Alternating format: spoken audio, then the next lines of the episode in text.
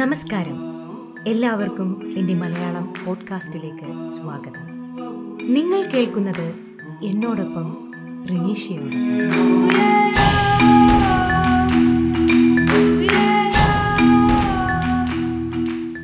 Cinema താരങ്ങളെയാണ് നാം പലപ്പോഴും ആരാധനയോടെ കാണാറല്ലേ. എന്നാൽ നമുക്ക് ചുറ്റും നമ്മിൽ ഒരാളായി, എന്നാൽ നമ്മിൽ നിന്നെല്ലാം വ്യത്യസ്തരായി ചിലരുണ്ട്. ഇവരെയൊക്കെ നാം നമ്മുടെ ഒരു സുഹൃത്ത്, അയൽക്കാരൻ അല്ലെങ്കിൽ ഒരു പരിചയക്കാരൻ എന്നൊരു ടാഗിലാണ് ഒതുക്കി നിർത്താറ്.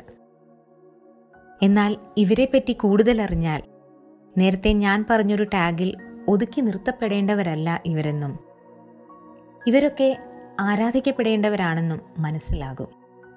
ഇന്ന് അങ്ങനെയൊരു വ്യക്തിയെയാണ് ഞാൻ നിങ്ങൾക്ക് പരിചയപ്പെടുത്താൻ കൂടെ കൂട്ടിയിരിക്കുന്നത്. രഞ്ജിത സുജിത്ത് എൻ്റെ ഒരു സുഹൃത്താണ്. ഡിഫറൻ്റ്ലി ഏബിൾഡ് ആയിട്ടുള്ള കുഞ്ഞുങ്ങളെ പഠിപ്പിക്കുന്ന ഒരു നല്ല അധ്യാപികയാണ്. കൂടെ മറ്റു ചില സവിശേഷതകളുമുള്ളൊരു വ്യക്തിത്വമാണ് രഞ്ജിത. അതിനെക്കുറിച്ചെല്ലാം നമുക്ക് ഈ എപ്പിസോഡിലൂടെ അറിയാം. കോവിഡ് കാലമായതുകൊണ്ട് സോഷ്യൽ ഡിസ്റ്റൻസിങ് മൂലം ഈ ഒരു എപ്പിസോഡ് ഫോണിൽ കൂടിയാണ് റെക്കോർഡ് ചെയ്തിരിക്കുന്നത്. അതുകൊണ്ട് തന്നെ ഓഡിയോ ക്വാളിറ്റിയിലെ പ്രശ്നങ്ങൾ എല്ലാവരും ക്ഷമിക്കുമെന്ന് വിശ്വസിക്കുന്നു. രഞ്ജിത, ശ്രോതാക്കൾക്ക് വേണ്ടിയിട്ട് ഒന്ന് പരിചയപ്പെടുത്താമോ? എൻ്റെ പേര് രഞ്ജിത, ഹസ്ബൻഡിൻ്റെ പേര് സുജിത്ത്. കളമശ്ശേരിയിലുള്ള ഹൈടെക് കാർബൺ എന്ന കമ്പനിയിൽ അക്കൗണ്ട്സ് മാനേജറായിട്ടാണ് വർക്ക് ചെയ്യുന്നത്. ഞങ്ങൾക്ക് രണ്ട് മക്കളാണ്. മൂത്താൾ അമല്യ സെൻറ്റ് ഫിലോമിനാസിൽ കൂനമ്മാവിൽ സിക്സ് സ്റ്റാൻഡേർഡിൽ പഠിക്കുന്നു. മോനിപ്പോൾ യു കെ ജിയിലേക്കായി. ഞങ്ങൾ നമ്മുടെ കൂടെ തന്നെ അച്ഛനും അമ്മയൊക്കെ ഉണ്ട്. ഞങ്ങൾ താമസിക്കുന്നത് ഇപ്പോൾ വടതലയിലാണ്. കൂനമ്മാവിലുള്ള ചാവറ സ്പെഷ്യൽ സ്കൂളിൽ സ്പെഷ്യൽ എഡ്യൂക്കേറ്റർ ആയിട്ടാണ് ഞാൻ വർക്ക് ചെയ്യുന്നത്. ഇപ്പോൾ സ്കൂളിൽ കയറിയിട്ട് ഇപ്പോൾ നാല് വർഷം കഴിയുന്നു. ഡിഫറൻ്റ്ലി ഏബിൾഡ് ആയ കുട്ടികളെ പഠിപ്പിക്കുക എന്നത് വളരെയേറെ ഉത്തരവാദിത്തമുള്ളൊരു ജോലിയാണല്ലോ. അപ്പോൾ രഞ്ജിത എന്തുകൊണ്ടാണ് ഇങ്ങനെയൊരു കരിയർ ചൂസ് ചെയ്യാൻ കാരണം? അതെനി പറഞ്ഞ പോലെ തന്നെ സ്പെഷ്യൽ എഡ്യൂക്കേഷൻ ടീച്ചർ എന്നുള്ളത് ശരിക്കും പറഞ്ഞാൽ ഒരു വലിയ ഉത്തരവാദിത്തമുള്ള ജോലി തന്നെയാണ്. എല്ലാ അധ്യാപകർക്കും, നോർമൽ സ്കൂളിലുള്ള അധ്യാപകർക്കും, എല്ലാവരും തന്നെ ആയാലും, ഇപ്പോൾ ട്യൂഷൻ പഠിപ്പിക്കുന്ന അധ്യാപകരായാലും ഉത്തരവാദിത്തം കൂടുതലാണ്. എനിക്കിരുന്നാലും ഇത് എനിക്ക് തോന്നുന്നത് കുറെ കൂടെ കുട്ടികളായിട്ട് ഇഴകി ചേർന്ന് ചെയ്യേണ്ട ഒരു ജോലിയാണ്. അത് ഉത്തരവാദിത്തത്തിലേക്ക് കൂടുതൽ കൂടുതൽ കടന്നത് ഓരോ വർഷം കഴിയുന്തോറും, നമ്മൾ ഓരോ കുട്ടികളെ കാണുന്തോറും അവരെ അറിയുന്തോറുമാണ് ആ ഒരു രീതിയിലേക്ക് നമുക്കൊരു വരുന്ന എക്സ്പീരിയൻസ് വരുന്നതെന്ന് എനിക്ക് തോന്നുന്നു. ടീച്ചർ ആവുക എന്നുള്ളത് സത്യം പറഞ്ഞാൽ എനിക്ക് ഭയങ്കര ഇഷ്ടമുള്ളൊരു പാഷൻ എന്നൊക്കെ അങ്ങനെയൊക്കെയാണ് എനിക്ക് തോന്നുന്നത്. കാരണം കുഞ്ഞിലെ മുതൽ ഞാൻ ടീച്ചർമാരുടെ ഒരു ലോകത്താണ് വളർന്നതൊക്കെ. എന്ന് വെച്ചാൽ അമ്മ നഴ്സറി ടീച്ചറായിരുന്നു. അപ്പോൾ ഞാനും അനിയത്തിയും അനിയത്തിക്കും ഞാനും ഏജ് ഡിഫറൻസ് ഇല്ല ഞങ്ങൾ തമ്മിൽ, ഒന്നര വയസ്സിന്റെ ഒരു വ്യത്യാസമുള്ളൂ. അപ്പൊ ചേട്ടനുണ്ട്. അപ്പോൾ ഞങ്ങൾ മൂന്നുപേരെയും കൂടെ ഒക്കെ ഭയങ്കര കെയറിങ് ആണ് അമ്മ. ഫുഡ് തരിക എന്നുള്ളായിരുന്നു അമ്മയുടെ മെയിൻ ഉദ്ദേശം. നല്ല നല്ല ഫുഡൊക്കെ ഉണ്ടാക്കി തരാം. അപ്പൊ അമ്മക്ക് ഒരു ടൈം തെറ്റി ുമ്പോ അതൊരു ബുദ്ധിമുട്ടാണ്. നമുക്ക് പിന്നെ പോവാൻ പറ്റിയിട്ടില്ല ജോലിക്ക്. അപ്പൊ പക്ഷെ എന്നാലും എനിക്ക് ഓർമ്മയുണ്ട്, ഇപ്പൊ അമ്മയുടെ കൂടെയൊക്കെ നമ്മളിങ്ങനെ പുറത്തു പോകുമ്പോ അമ്മ പഠിപ്പിച്ച കുട്ടികൾ വന്നിട്ട് ടീച്ചറേന്ന് വിളിക്കുന്നതും ഭയങ്കര സ്നേഹത്തോടെ സംസാരിക്കുന്നതും ഒക്കെ നമ്മള് ചെറുപ്പത്തിലെ മുതൽ കണ്ടു കണ്ടാണ് അങ്ങനെ വളർന്നത്. പിന്നെ സ്കൂളിലാണെങ്കിലും ഞാൻ പഠിച്ചിരുന്നത് നമ്മുടെ കോമ്പാ കോമ്പാറയാണ് എന്റെ വീട്. നൊച്ചുമ നല്ലൊരു ഗ്രാമപ്രദേശമാണ്. ഒത്തിരി പാടവും പച്ചപ്പും ഒക്കെ ഉള്ള ഒരു സ്ഥലം. അവിടെ നമ്മുടെ വീടിനോട് ചേർന്ന് തന്നെ തൊട്ടടുത്ത് തന്നെയാണ് കോമ്പാറ സ്കൂള്, ഗവൺമെന്റ് സ്കൂള്. അവിടെയാണ് നാലാം ക്ലാസ് വരെ പഠിച്ചത്. അപ്പോൾ ഒന്നാം ക്ലാസ്സിൽ എൻ്റെ ടീച്ചർ എന്ന് പറയുന്നത് എൻ്റെ വല്യമ്മ തന്നെയായിരുന്നു, ഓമന ടീച്ചർ. അപ്പോൾ നമ്മൾ വല്യമ്മയെന്നൊക്കെ വിളിക്കുമ്പോൾ മറ്റു ഉള്ള കുട്ടികൾക്ക് അത് ഭയങ്കര ഒരു അവർക്കൊരു സർപ്രൈസ്, ഒരു കെയറിങ്ങും ഒക്കെയാണല്ലോ അത്. അപ്പൊ തൊട്ടടുത്ത രണ്ടാം ക്ലാസ്സിൽ പഠിച്ചിരുന്നത് ചിറ്റ, നമ്മുടെ ചിറ്റ തന്നെയായിരുന്നു. അപ്പോൾ അവര് ആ ഒരു ടീച്ചിങ് ഫീൽഡും ആ ഒരു ടീച്ചർ ആ ഒരു കെയറിങ്ങും അതൊക്കെ കണ്ട് കണ്ടാണ് വളർന്നപ്പോൾ ശരിക്കും ഉള്ളിൽ എൻ്റെ ഉള്ളിൽ ഞാൻ പോലും അറിയാണ്ട് ഒരാഗ്രഹം ഉണ്ടായി എന്നുള്ളത് സത്യമാണെന്നുള്ളത് ഈ അടുത്താണ് എനിക്ക് ശരിക്കും മനസ്സിലായത്. കാരണം ഞങ്ങളുടെ നാലാം ക്ലാസ്സിന്റെ റീയൂണിയൻ നടക്കുന്ന സമയത്ത് അവർ കൂട്ടുകാരൊക്കെ ഒത്തിരി വർഷത്തിന് ശേഷമാണ് പിന്നെ കാണുന്നത്. പത്ത് മുപ്പത് വർഷത്തിന് ശേഷം കണ്ടപ്പോൾ രഞ്ജു, നീ പണ്ട് പറഞ്ഞ പോലെ തന്നെ നീ ടീച്ചറായല്ലേ, കൊള്ളാട്ടോ എന്നൊക്കെ പറഞ്ഞിട്ട് എല്ലാവരും ഓരോരുത്തരായിട്ട് ഇങ്ങനെ വന്ന് പറയുമ്പോൾ വളരെ സന്തോഷമാണ് എനിക്ക് തോന്നുന്നത്. ടീച്ചർ ആകണമെന്നുള്ള ആഗ്രഹം ചെറുപ്പം മുതലേ ഉണ്ടായി എന്ന് രഞ്ജിത പറഞ്ഞല്ലോ. അത് പക്ഷേ രഞ്ജിത ഐഡൻറ്റിഫൈ ചെയ്തത് സ്കൂൾ റീയൂണിയനിൽ വെച്ചാണല്ലേ. അപ്പോൾ നോർമൽ സ്കൂളിലെ അധ്യാപകരാകാനായിട്ട് നമുക്ക് എല്ലാവർക്കും അറിയാം, ബി എഡ് കോഴ്സ് ചെയ്ത് കഴിഞ്ഞാൽ നമുക്ക് സ്കൂൾ ടീച്ചേഴ്സായിട്ട് ജോയിൻ ചെയ്യാമെന്ന്. എന്നാൽ ഈ ഡിഫറൻ്റ്ലി ഏബിൾഡ് ആയിട്ടുള്ള കുട്ടികളുടെ അധ്യാപികയാവുമ്പോൾ സ്പെഷ്യൽ കോഴ്സസ് ചെയ്യേണ്ടി വരില്ലേ? അപ്പോൾ അതിനെപ്പറ്റി എങ്ങനെയാണ് രഞ്ജിത അറിഞ്ഞത്? ആ കോഴ്സ് ജോയിൻ ചെയ്തത് എങ്ങനെയാണ് എന്നൊക്കെ ഒന്ന് പറയാമോ? ശരിക്കും പറയുന്നത് ചെറിയൊരു സ്റ്റോറി പോലെയാണ്. ഡിഗ്രി ആ സമയത്താണ് അച്ഛൻ മരിക്കുന്നത്. അത് സെക്കൻഡ് ഇയർ ഒക്കെ കഴിഞ്ഞു. അപ്പോഴത്തേക്കും അച്ഛൻ മരിച്ച സമയത്തായതുകൊണ്ട് നമുക്ക് പിന്നെ പി ജിക്ക് അഡ്മിഷൻ കിട്ടാൻ കുറച്ച് ഡിലേ കാര്യങ്ങളൊക്കെ വന്നായിരുന്നു. ആ കറക്റ്റ് സമയത്ത് നമുക്ക് പോകാനോ പി ജിക്ക് പോകാനോ പറ്റിയില്ല. പിന്നെ മാർക്കിൻ്റെ കുറച്ച് വേരിയേഷൻസും കാര്യങ്ങളും എല്ലാം ഉണ്ടായിരുന്നു. അപ്പോൾ പിന്നെ പഠിക്കണോ പഠിക്കാൻ പറ്റുമോ എന്നൊക്കെ ഉള്ളൊരു ഇത്, അങ്ങനെ ഒരു ചെറിയ പ്രോബ്ലംസും കാര്യങ്ങളൊക്കെ ആയിട്ട് ഇരിക്കുകയായിരുന്നു. അപ്പോൾ ആ സമയത്ത് അഡ്മിഷൻ എനിക്ക് കിട്ടിയില്ല. അപ്പോഴാണ് ചേച്ചി അവിടെയാണ് വർക്ക് ചെയ്യുന്നത് യൂണിറ്റ് ചേച്ചി പറഞ്ഞിട്ടാണ് നമുക്ക് കോട്ടയത്ത് പബ്ലിക് ഹെൽത്ത് എന്ന് പറഞ്ഞിട്ടൊരു കോഴ്സിലേക്ക് നമ്മൾ അപ്ലൈ ചെയ്യുന്നത്. ഏത് യൂണിവേഴ്സിറ്റി ആയിരുന്നു അത്? കോട്ടയത്ത് എം ജി യൂണിവേഴ്സിറ്റി. ഓക്കെ. അപ്പോൾ സ്കൂൾ ഓഫ് മെഡിക്കൽ എഡ്യൂക്കേഷൻ കോളേജിലാണ്. അവിടെ ഒരു പ്രൊഫഷണൽ കോഴ്സാണ് അത്, പബ്ലിക് ഹെൽത്ത്. അത് പഠിക്കാനായിട്ട് നമ്മൾ ചേരുകയാണ്. പി ജി പോലെ തന്നെ രണ്ട് രണ്ട് വർഷം ഇപ്പം നാല് സെമ്മായിട്ടുള്ളത്. മാസ്റ്റർ ഓഫ് സോഷ്യൽ വർക്ക് പോലെ തന്നെ സെയിം കോഴ്സാണ് public health. Master of public health എന്ന് പറഞ്ഞ course master of public health എന്ന് പറയുന്നത്. ഓക്കെ. അപ്പോൾ നാല് സെമ്മാണ്. എം എസ് ഡബ്ല്യു പോലെ തന്നെ പ്രോജക്റ്റും കാര്യങ്ങളും ഫീൽഡ് വർക്കും ഒക്കെ ആയിട്ട് വളരെ വ്യത്യസ്തം. നമ്മൾ സോളജി ഡിഗ്രി ഡിഗ്രി പഠിച്ചപ്പോൾ ആ ഒരു ഇതെല്ലാം വളരെ വ്യത്യസ്തമായിട്ടുള്ള ഒരു എക്സ്പീരിയൻസ് ആയിരുന്നു അവിടെ പബ്ലിക് ഹെൽത്ത് പഠിച്ചപ്പോൾ. എനിക്ക് തോന്നുന്നത് അതായിരിക്കണം ഈ മേഖലയിലേക്ക് തിരിച്ചു വിട്ടതെന്ന് തന്നെ പറയാം. Okay. M S W course പോലെ ഈ കോഴ്സിനൊക്കെ പ്രൊജക്ട്സ് ഉണ്ടെന്ന് രഞ്ജിത പറഞ്ഞല്ലോ. അപ്പോൾ ഇതിൻ്റെ ഈ കോഴ്സിൻ്റെ ഭാഗമായിട്ട് എന്ത് പ്രൊജക്റ്റാണ് രഞ്ജിത ചെയ്തത്? അത് ഏതെങ്കിലും ഒരു എൻ ജി ഒയുടെ കീഴിലോ മറ്റോ ആണോ ചെയ്തത് എന്നൊന്ന് പറയാമോ? രണ്ടു വർഷം നമുക്ക് പ്രോജക്റ്റ് ഉണ്ട്. അതേപോലെ തന്നെ ഫൈനൽ ഇയറിൽ എനിക്കെന്തോ വയ്യായികയും പനി അങ്ങനെ എന്തൊക്കെയോ ഇഷ്യൂസ് കാരണം എല്ലാവരും എടുത്ത സമയത്ത് തന്നെ എനിക്ക് പ്രോജക്റ്റ് സ്റ്റാർട്ട് ചെയ്യാൻ പറ്റില്ല. ആ ടോപ്പിക് നമുക്ക് സെലക്ട് ചെയ്യാൻ പറ്റിയില്ല, കുറച്ച് ഡിലേ വന്നായിരുന്നു. അപ്പൊ ഞാൻ വൈകി എത്തിയത് കൊണ്ട് തന്നെ സാറ് പറഞ്ഞു സീനിയേഴ്സ് ഒക്കെ ചെയ്ത പ്രോജക്റ്റ് കുറച്ചിരിക്കുന്നുണ്ട്, ഒന്ന് നോക്കിയിട്ട് ഇൻട്രസ്റ്റിംഗ് ആയിട്ടുള്ള എന്തെങ്കിലും ടോപ്പിക്സ് ഉണ്ടോന്ന് നോക്കാൻ പറഞ്ഞു. അങ്ങനെ വളരെ സങ്കടത്തോടെയാണ് അന്ന് ആ ടോപ്പിക്കൊക്കെ ഏതൊക്കെയോ കിട്ടണമെന്ന് അറിയില്ല. അപ്പൊ എന്റെ എനിക്ക് ഇൻട്രസ്റ്റിംഗ് ആയിട്ട് തോന്നിയത് ഒരു ടോപ്പിക് ഉണ്ടായിരുന്നു, സെക്ഷൽ ഹെൽത്ത് ആൻഡ് ഹൈജീൻ എന്ന് പറഞ്ഞിട്ട് ഒരു സീനിയർ ചെയ്തൊരു വർക്ക് അവിടെ കണ്ടായിരുന്നു. അപ്പോൾ ഞാനത് വെറുതെ ഒന്ന് എല്ലാവരും ഓരോ ടോപ്പിക് എടുത്തു. അപ്പോൾ ആ ടോപ്പിക്ക് എന്തെങ്കിലും കുറച്ചും കൂടെ ഇൻട്രസ്റ്റിംഗ് ആയിട്ട് തോന്നിയതുകൊണ്ട് ഞാൻ അതെടുത്തു. അപ്പോൾ അതിന്റെ അത് തന്നെ നമുക്ക് ചെയ്യാൻ പറ്റില്ല, കുറച്ചും കൂടെ മാറ്റി ഒക്കെ വേണം, സ്ഥലമൊക്കെ നമ്മൾ തന്നെ കണ്ടുപിടിക്കണം.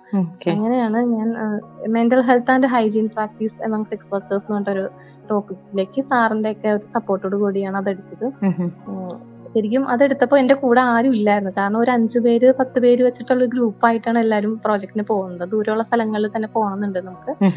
അപ്പോൾ ഏറ്റവും അടുത്ത ഫ്രണ്ട്സ് വേറെ ഗ്രൂപ്പുകളിലൊക്കെ ആയിപ്പോയി എങ്കിലും എന്നെ സപ്പോർട്ട് ചെയ്ത് എൻ്റെ കൂടെ വരാമെന്ന് പറഞ്ഞിട്ട് നാല് പേര് വന്നു. അങ്ങനെ ഞങ്ങൾ അഞ്ചു പേരും കൂടെ ഒരുമിച്ചിട്ടാണ് ഇത് ചെയ്യാൻ വേണ്ടിയിട്ട് ആന്ധ്രാപ്രദേശിൽ പോകുന്നത്. അവിടെ കാക്കിനാട എന്ന് പറഞ്ഞ സ്ഥലത്താണ് ഞങ്ങളത് ചെയ്ത്. എൻ്റെ ഒരു കസിൻ ഉണ്ടായിരുന്നു ആന്ധ്രയില്. പുതിയൊരു സ്ഥലത്ത് ഭാഷയുടെ ഒരു പ്രോബ്ലം ഉണ്ട്. എന്നിരുന്നാലും അവര് നമ്മളെ ഭയങ്കരമായിട്ട് കെയർ ചെയ്തു. അവരുടെ ഒരു സപ്പോർട്ടോടു കൂടിയാണ് ഞങ്ങൾ അവിടെ താമസവും ഭക്ഷണവും ഒക്കെ ഞങ്ങൾക്ക് സെറ്റ് ചെയ്തു. പിന്നെ ഓർഗനൈസേഷൻ ഉണ്ടായിരുന്നു, എൻ ജി ഒസ്. അവിടെ ചേഞ്ച് എന്ന് പറഞ്ഞിട്ട് ഒരു എൻ ജി ഒയുടെ കീഴിലാണ് നമ്മൾ ചെയ്തിരുന്നത്. അപ്പോൾ രഞ്ജിത ചെയ്ത project mental health and hygiene practice among sex workers എന്നതാണല്ലോ.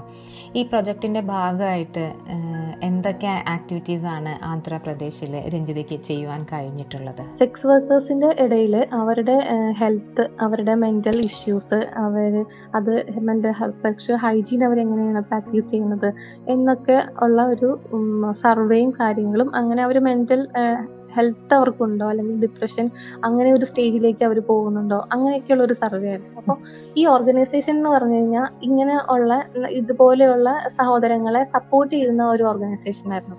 അപ്പോൾ എച്ച് ഐ വി എയ്ഡ്സ് വന്ന മക്കളുണ്ട്, അല്ലാതെ ട്രാൻസ്ജെൻഡേഴ്സ്, സെക്സ് വർക്കേഴ്സ്, അങ്ങനെ എല്ലാവരും തന്നെയുണ്ട്. ആ ഒരു മേഖലയിലുള്ള അവരുടെയൊക്കെ ഓരോ കാറ്റഗറി, അവർക്ക് ഓരോ ഏജൻസിയും യൂണിയനും എല്ലാം ഉണ്ട്. അവരെ സപ്പോർട്ട് ചെയ്യുന്ന ഒരു ഓർഗനൈസേഷൻ ആയിരുന്നു. അപ്പോൾ നമുക്ക് എല്ലാവർക്കും ഒന്നും അവിടെ പോകാനും പറ്റില്ല. നമുക്ക് ഒന്നോ രണ്ടോ പേർക്ക് നമുക്ക് വളരെ ഇതോടുകൂടിയാണ്, നമ്മളുടെ പെർമിഷനോട് കൂടിയാണ് നമ്മളവിടെ പോകുന്നത്. ഭയങ്കര എന്താ പറയാ, എനിക്ക് ഇപ്പോഴും പറയുമ്പോൾ വാക്കുകൾ കിട്ടാത്തത് എനിക്ക് തോന്നുന്നേ ഇപ്പോഴും എനിക്കൊരു സർപ്രൈസാണ്. അവരൊക്കെ പോയി അവരോട് ഇടപഴകി ചെയ്യാൻ പറ്റി, നല്ല ഭയങ്കര ഒരു അപ്പോഴാണ് അവിടെ വെച്ചിട്ടാണ് ഞാൻ രണ്ട് കുട്ടികളെ കാണുന്നത്. എനിക്ക് തോന്നുന്നത് പതിനെട്ടും ഇരുപത്തഞ്ചും വയസ്സിനിടയിലുള്ള മക്കളായിരിക്കണം. അന്ന് എനിക്കറിയില്ല അത് ഡൗൺ സിൻഡ്രോം ഉള്ള കുട്ടികളാണെന്നൊന്നും എനിക്കറിയില്ല. ഞാൻ അവിടെ വെച്ച് ഇപ്പൊ ലാംഗ്വേജിന്റെ ഒരു പ്രശ്നമുള്ളതുകൊണ്ടാണ് അവരുമായിട്ടുള്ള വലിയ രീതിയിലോട്ട് കമ്മ്യൂണിക്കേഷൻ ചെയ്യാൻ പറ്റിയിട്ടുണ്ടായിരുന്നില്ല. അപ്പോൾ അത് നമ്മുടെ മനസ്സിൽ ഇങ്ങനെ കിടക്കുമല്ലോ, എന്താണ് അത് എന്റെ മനസ്സിൽ ഇങ്ങനെ ഉണ്ടായിരുന്നു. പ്രോജക്ട് കഴിഞ്ഞ് ഞങ്ങള് തിരിച്ചു വന്നു, എക്സ്പീരിയൻസ് ഷെയർ ചെയ്യാൻ പറഞ്ഞപ്പോൾ നമ്മൾ പ്രത്യേകം എടുത്ത് പറഞ്ഞൊരു കാര്യമാണ്, അവിടെ വെച്ചിട്ട് ഇതുപോലെ രണ്ട് ഡൗൺ സിൻഡ്രോം ഉള്ള മക്കളെ കണ്ടു, അപ്പൊ അവരെന്തുകൊണ്ടാണ് അങ്ങോട്ട് വരുന്നത് എന്ന് എന്നോട് വൈവ ചോദിക്കുന്ന സാർ ഇങ്ങോട്ട് ചോദിച്ചൊരു ക്വസ്റ്റ്യൻ ആണ്. അപ്പോൾ സാറിനോട് ഞാൻ പറഞ്ഞു, സാർ അതിന്റെ ഒരു ഡീറ്റെയിൽ സ്റ്റഡിയിലേക്ക് നമ്മൾ പോയില്ല. അപ്പൊ എന്നോട് പറഞ്ഞു, എൻ്റെ ഒരു പോസിറ്റീവായിട്ടുള്ള ഒരു കാര്യമാണ് ഇപ്പോൾ കണ്ടെത്തിയിരിക്കുന്നത്. കാരണം ഒരു ഡിസീസ് എടുത്തിട്ട് പ്രോജക്റ്റ് ഒരു പി എച്ച് ഡിയും പി എം ഫിലൊക്കെ ചെയ്യാൻ പറ്റുന്ന ഒരു വലിയ സ്കോപ്പാണ് കയ്യിലിരിക്കുന്നത്. അപ്പൊ ഇത് വെച്ചിട്ട് ഇത് ഇത് ഇത് ഇവിടെ വെച്ച് സ്റ്റോപ്പ് ചെയ്യാൻ പാടില്ല, എന്തായാലും ഈ മേഖലയിൽ ഇഷ്ടമുള്ളപ്പോൾ ഇതനുസരിച്ച് പോകണം, ഇത് ചെയ്യണം എന്നൊക്കെ പറഞ്ഞിട്ട് ഭയങ്കര സന്തോഷത്തോടെയാണ് അന്ന് ഫൈവ് കഴിഞ്ഞ് ഇറങ്ങിയത്. അതിനുശേഷം നമ്മള് കോഴ്സ് കഴിഞ്ഞിട്ട് റിസൾട്ട് വരുന്നതിന് മുമ്പ് തന്നെ നമ്മളിപ്പോ ജോബിലേക്ക് നോക്കുമല്ലോ, എന്തൊക്കെയാണ് നമുക്ക് വേഗം ചെയ്യാൻ പറ്റുന്നത്, അല്ലെങ്കിൽ ഓർഗനൈസേഷൻസിൽ എന്തൊക്കെയാണ് വാക്കൻസി വരുന്നതെന്നൊക്കെ നമ്മള് റിസൾട്ട് വരുന്നതിന് മുമ്പേ ഒക്കെ നോക്കി തുടങ്ങിയായിരുന്നു. എല്ലാവരും തന്നെ അങ്ങനെയാണ്, റിസൾട്ട് വരുന്നതിന് മുമ്പ് നമുക്ക് ഏതെങ്കിലും ഒക്കെ എൻ ജി ഒസ് നമുക്ക് കയറാൻ പറ്റും. മാവേലിക്കരയിലുള്ള എൻ ജി ഒയിൽ ഞങ്ങൾ ഞങ്ങളെ വിളിക്കുന്നതും ഞങ്ങൾ ആ ഇന്റർവ്യൂ അറ്റൻഡ് ചെയ്ത് ഞങ്ങൾ മൂന്ന് ഇന്റർവ്യൂ അറ്റൻഡ് ചെയ്ത് മൂന്ന് പേർക്കും തന്നെ അവിടെ നിന്ന് സെലക്ഷൻ കിട്ടി. അപ്പോ ട്രെയിനിങ്ങിന് വിട്ടപ്പോഴാണ് അവിടെ ചെന്നപ്പോഴാണ് അതിലും വലിയ സർപ്രൈസ് എന്ന് പറയുന്ന രീതിയിൽ അവരാദ്യമേ തന്നെ പറഞ്ഞില്ല എന്താണ് ഇതിന്റെ ഉദ്ദേശിക്കുന്നതെന്ന് പറഞ്ഞില്ല. എൻ ജി ഒരാണ്, സോഷ്യൽ വർക്കർ ആയിട്ടായിരിക്കും, ഏതെങ്കിലും ഒരു പ്രോജക്റ്റിലൊക്കെ ആയിരിക്കും നമുക്ക് കിട്ടുന്നത് എന്നൊക്കെയാണ് പറഞ്ഞത്. ട്രെയിനിങ് അറ്റൻഡ് ചെയ്യാൻ പോയപ്പോ എന്താ പറയാ, നമ്മള് ആഗ്രഹിച്ചതും ദൈവം കൽപ്പിച്ചതും ഒരുപോലെ എന്നൊക്കെ ഉള്ള രീതിയിലായിരുന്നു. പോണ്ടിച്ചേരിയില് ആണ്ടിപ്പെട്ടിയിലെ ആരോഗ്യകം എന്ന് പറഞ്ഞൊരു എൻ ജി ഒ ആയിരുന്നു.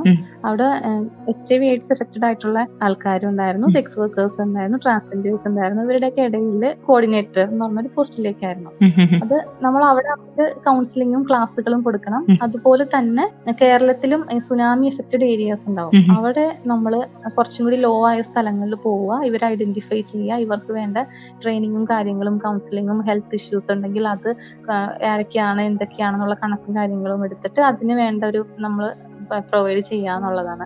അപ്പൊ ഇതെല്ലാം ചെയ്യുന്നത് നോൺ ഓർഗനൈസേഷന്റെ കീഴിലാണ്. എനിക്ക് തോന്നുന്ന ഗവൺമെന്റ് ആയിട്ട് ലിങ്ക് ഉണ്ടാവുമായിരിക്കും ഇവർക്ക്, അതുകൊണ്ടാണല്ലോ അതിൻ്റെ ഉള്ള പ്രോപ്പർട്ടീസും കാര്യങ്ങളും ഒക്കെ നമുക്ക് ഇഷ്യൂ ചെയ്യുന്നത് എൻ ജി ഒസ് വഴി തന്നെയായിരുന്നു.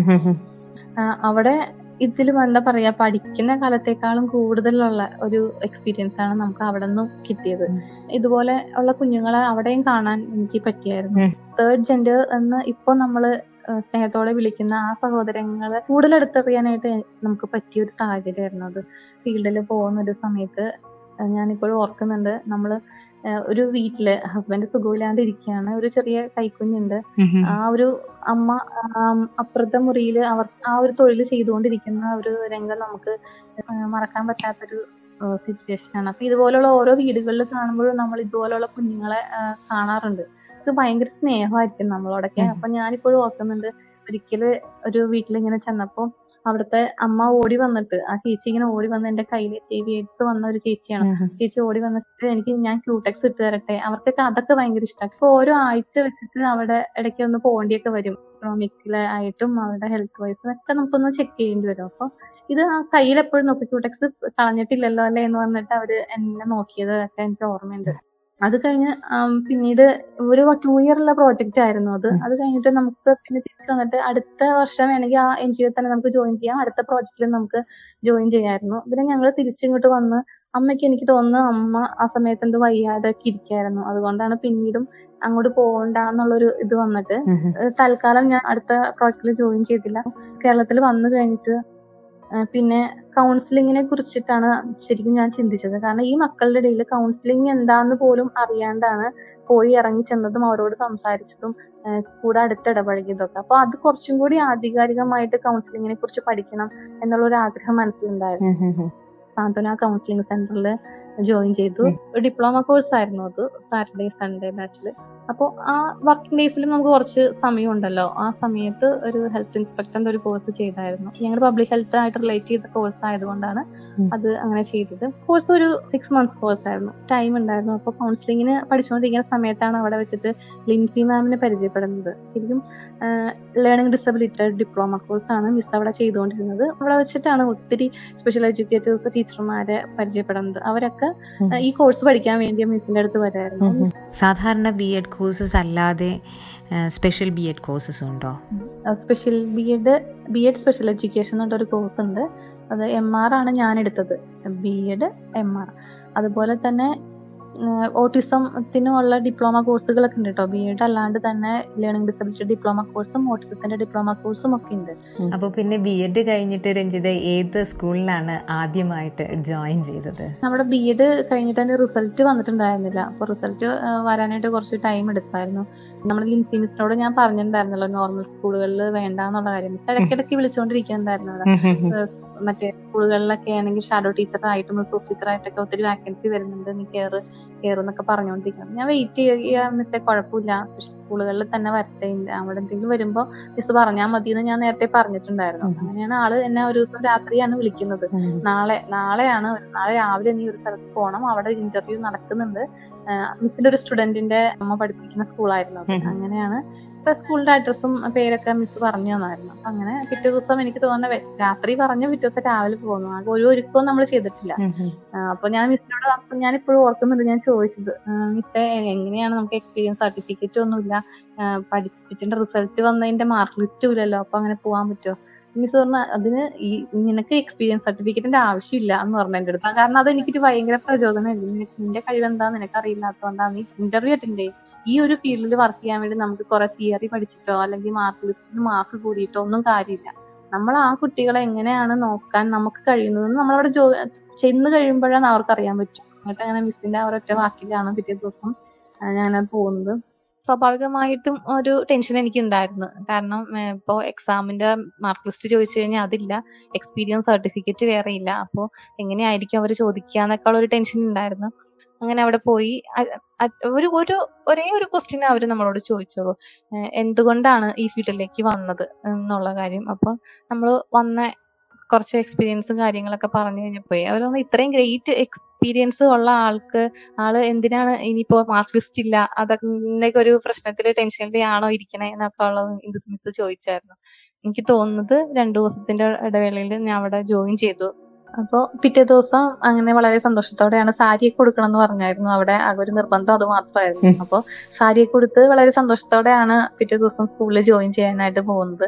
അപ്പോൾ എല്ലാവരും തന്നെ വളരെ പ്ലസന്റ് മൈൻഡായിരുന്നു അവിടെ എല്ലാവർക്കും. എല്ലാവരും നമ്മളോട് നമുക്ക് ഓരോ നമുക്ക് തരുന്ന ആ ഒരു എട്ട് എട്ട് കുട്ടികളുണ്ടായിരുന്നു എൻ്റെ ക്ലാസ്സിൽ. അവർ ഓരോരുത്തരെ കുറിച്ചും ഷൈനി മിസ് ആണെങ്കിലും ഷൈനി മിസ് ആണെങ്കിലും പറഞ്ഞു തന്നിട്ടാണ് എങ്ങനെയൊക്കെയാണ് ബിഹേവിയർ പ്രോബ്ലംസ് ഉള്ളവരുണ്ടോ ഇല്ലാത്തവരുണ്ടോ എന്നൊക്കെയുള്ള പറഞ്ഞു തന്ന അവർ തന്നെ കൂടെ തൊട്ടടുത്ത ക്ലാസ്സുകളിൽ അവരും ഉണ്ടായിരുന്നു. അതുകൊണ്ട് എനിക്ക് വലിയൊരു പ്രോബ്ലം കുട്ടികളെ മാനേജ് ചെയ്യാൻ വേണ്ടിയിട്ട് എനിക്ക് തോന്നിയിരുന്നില്ല.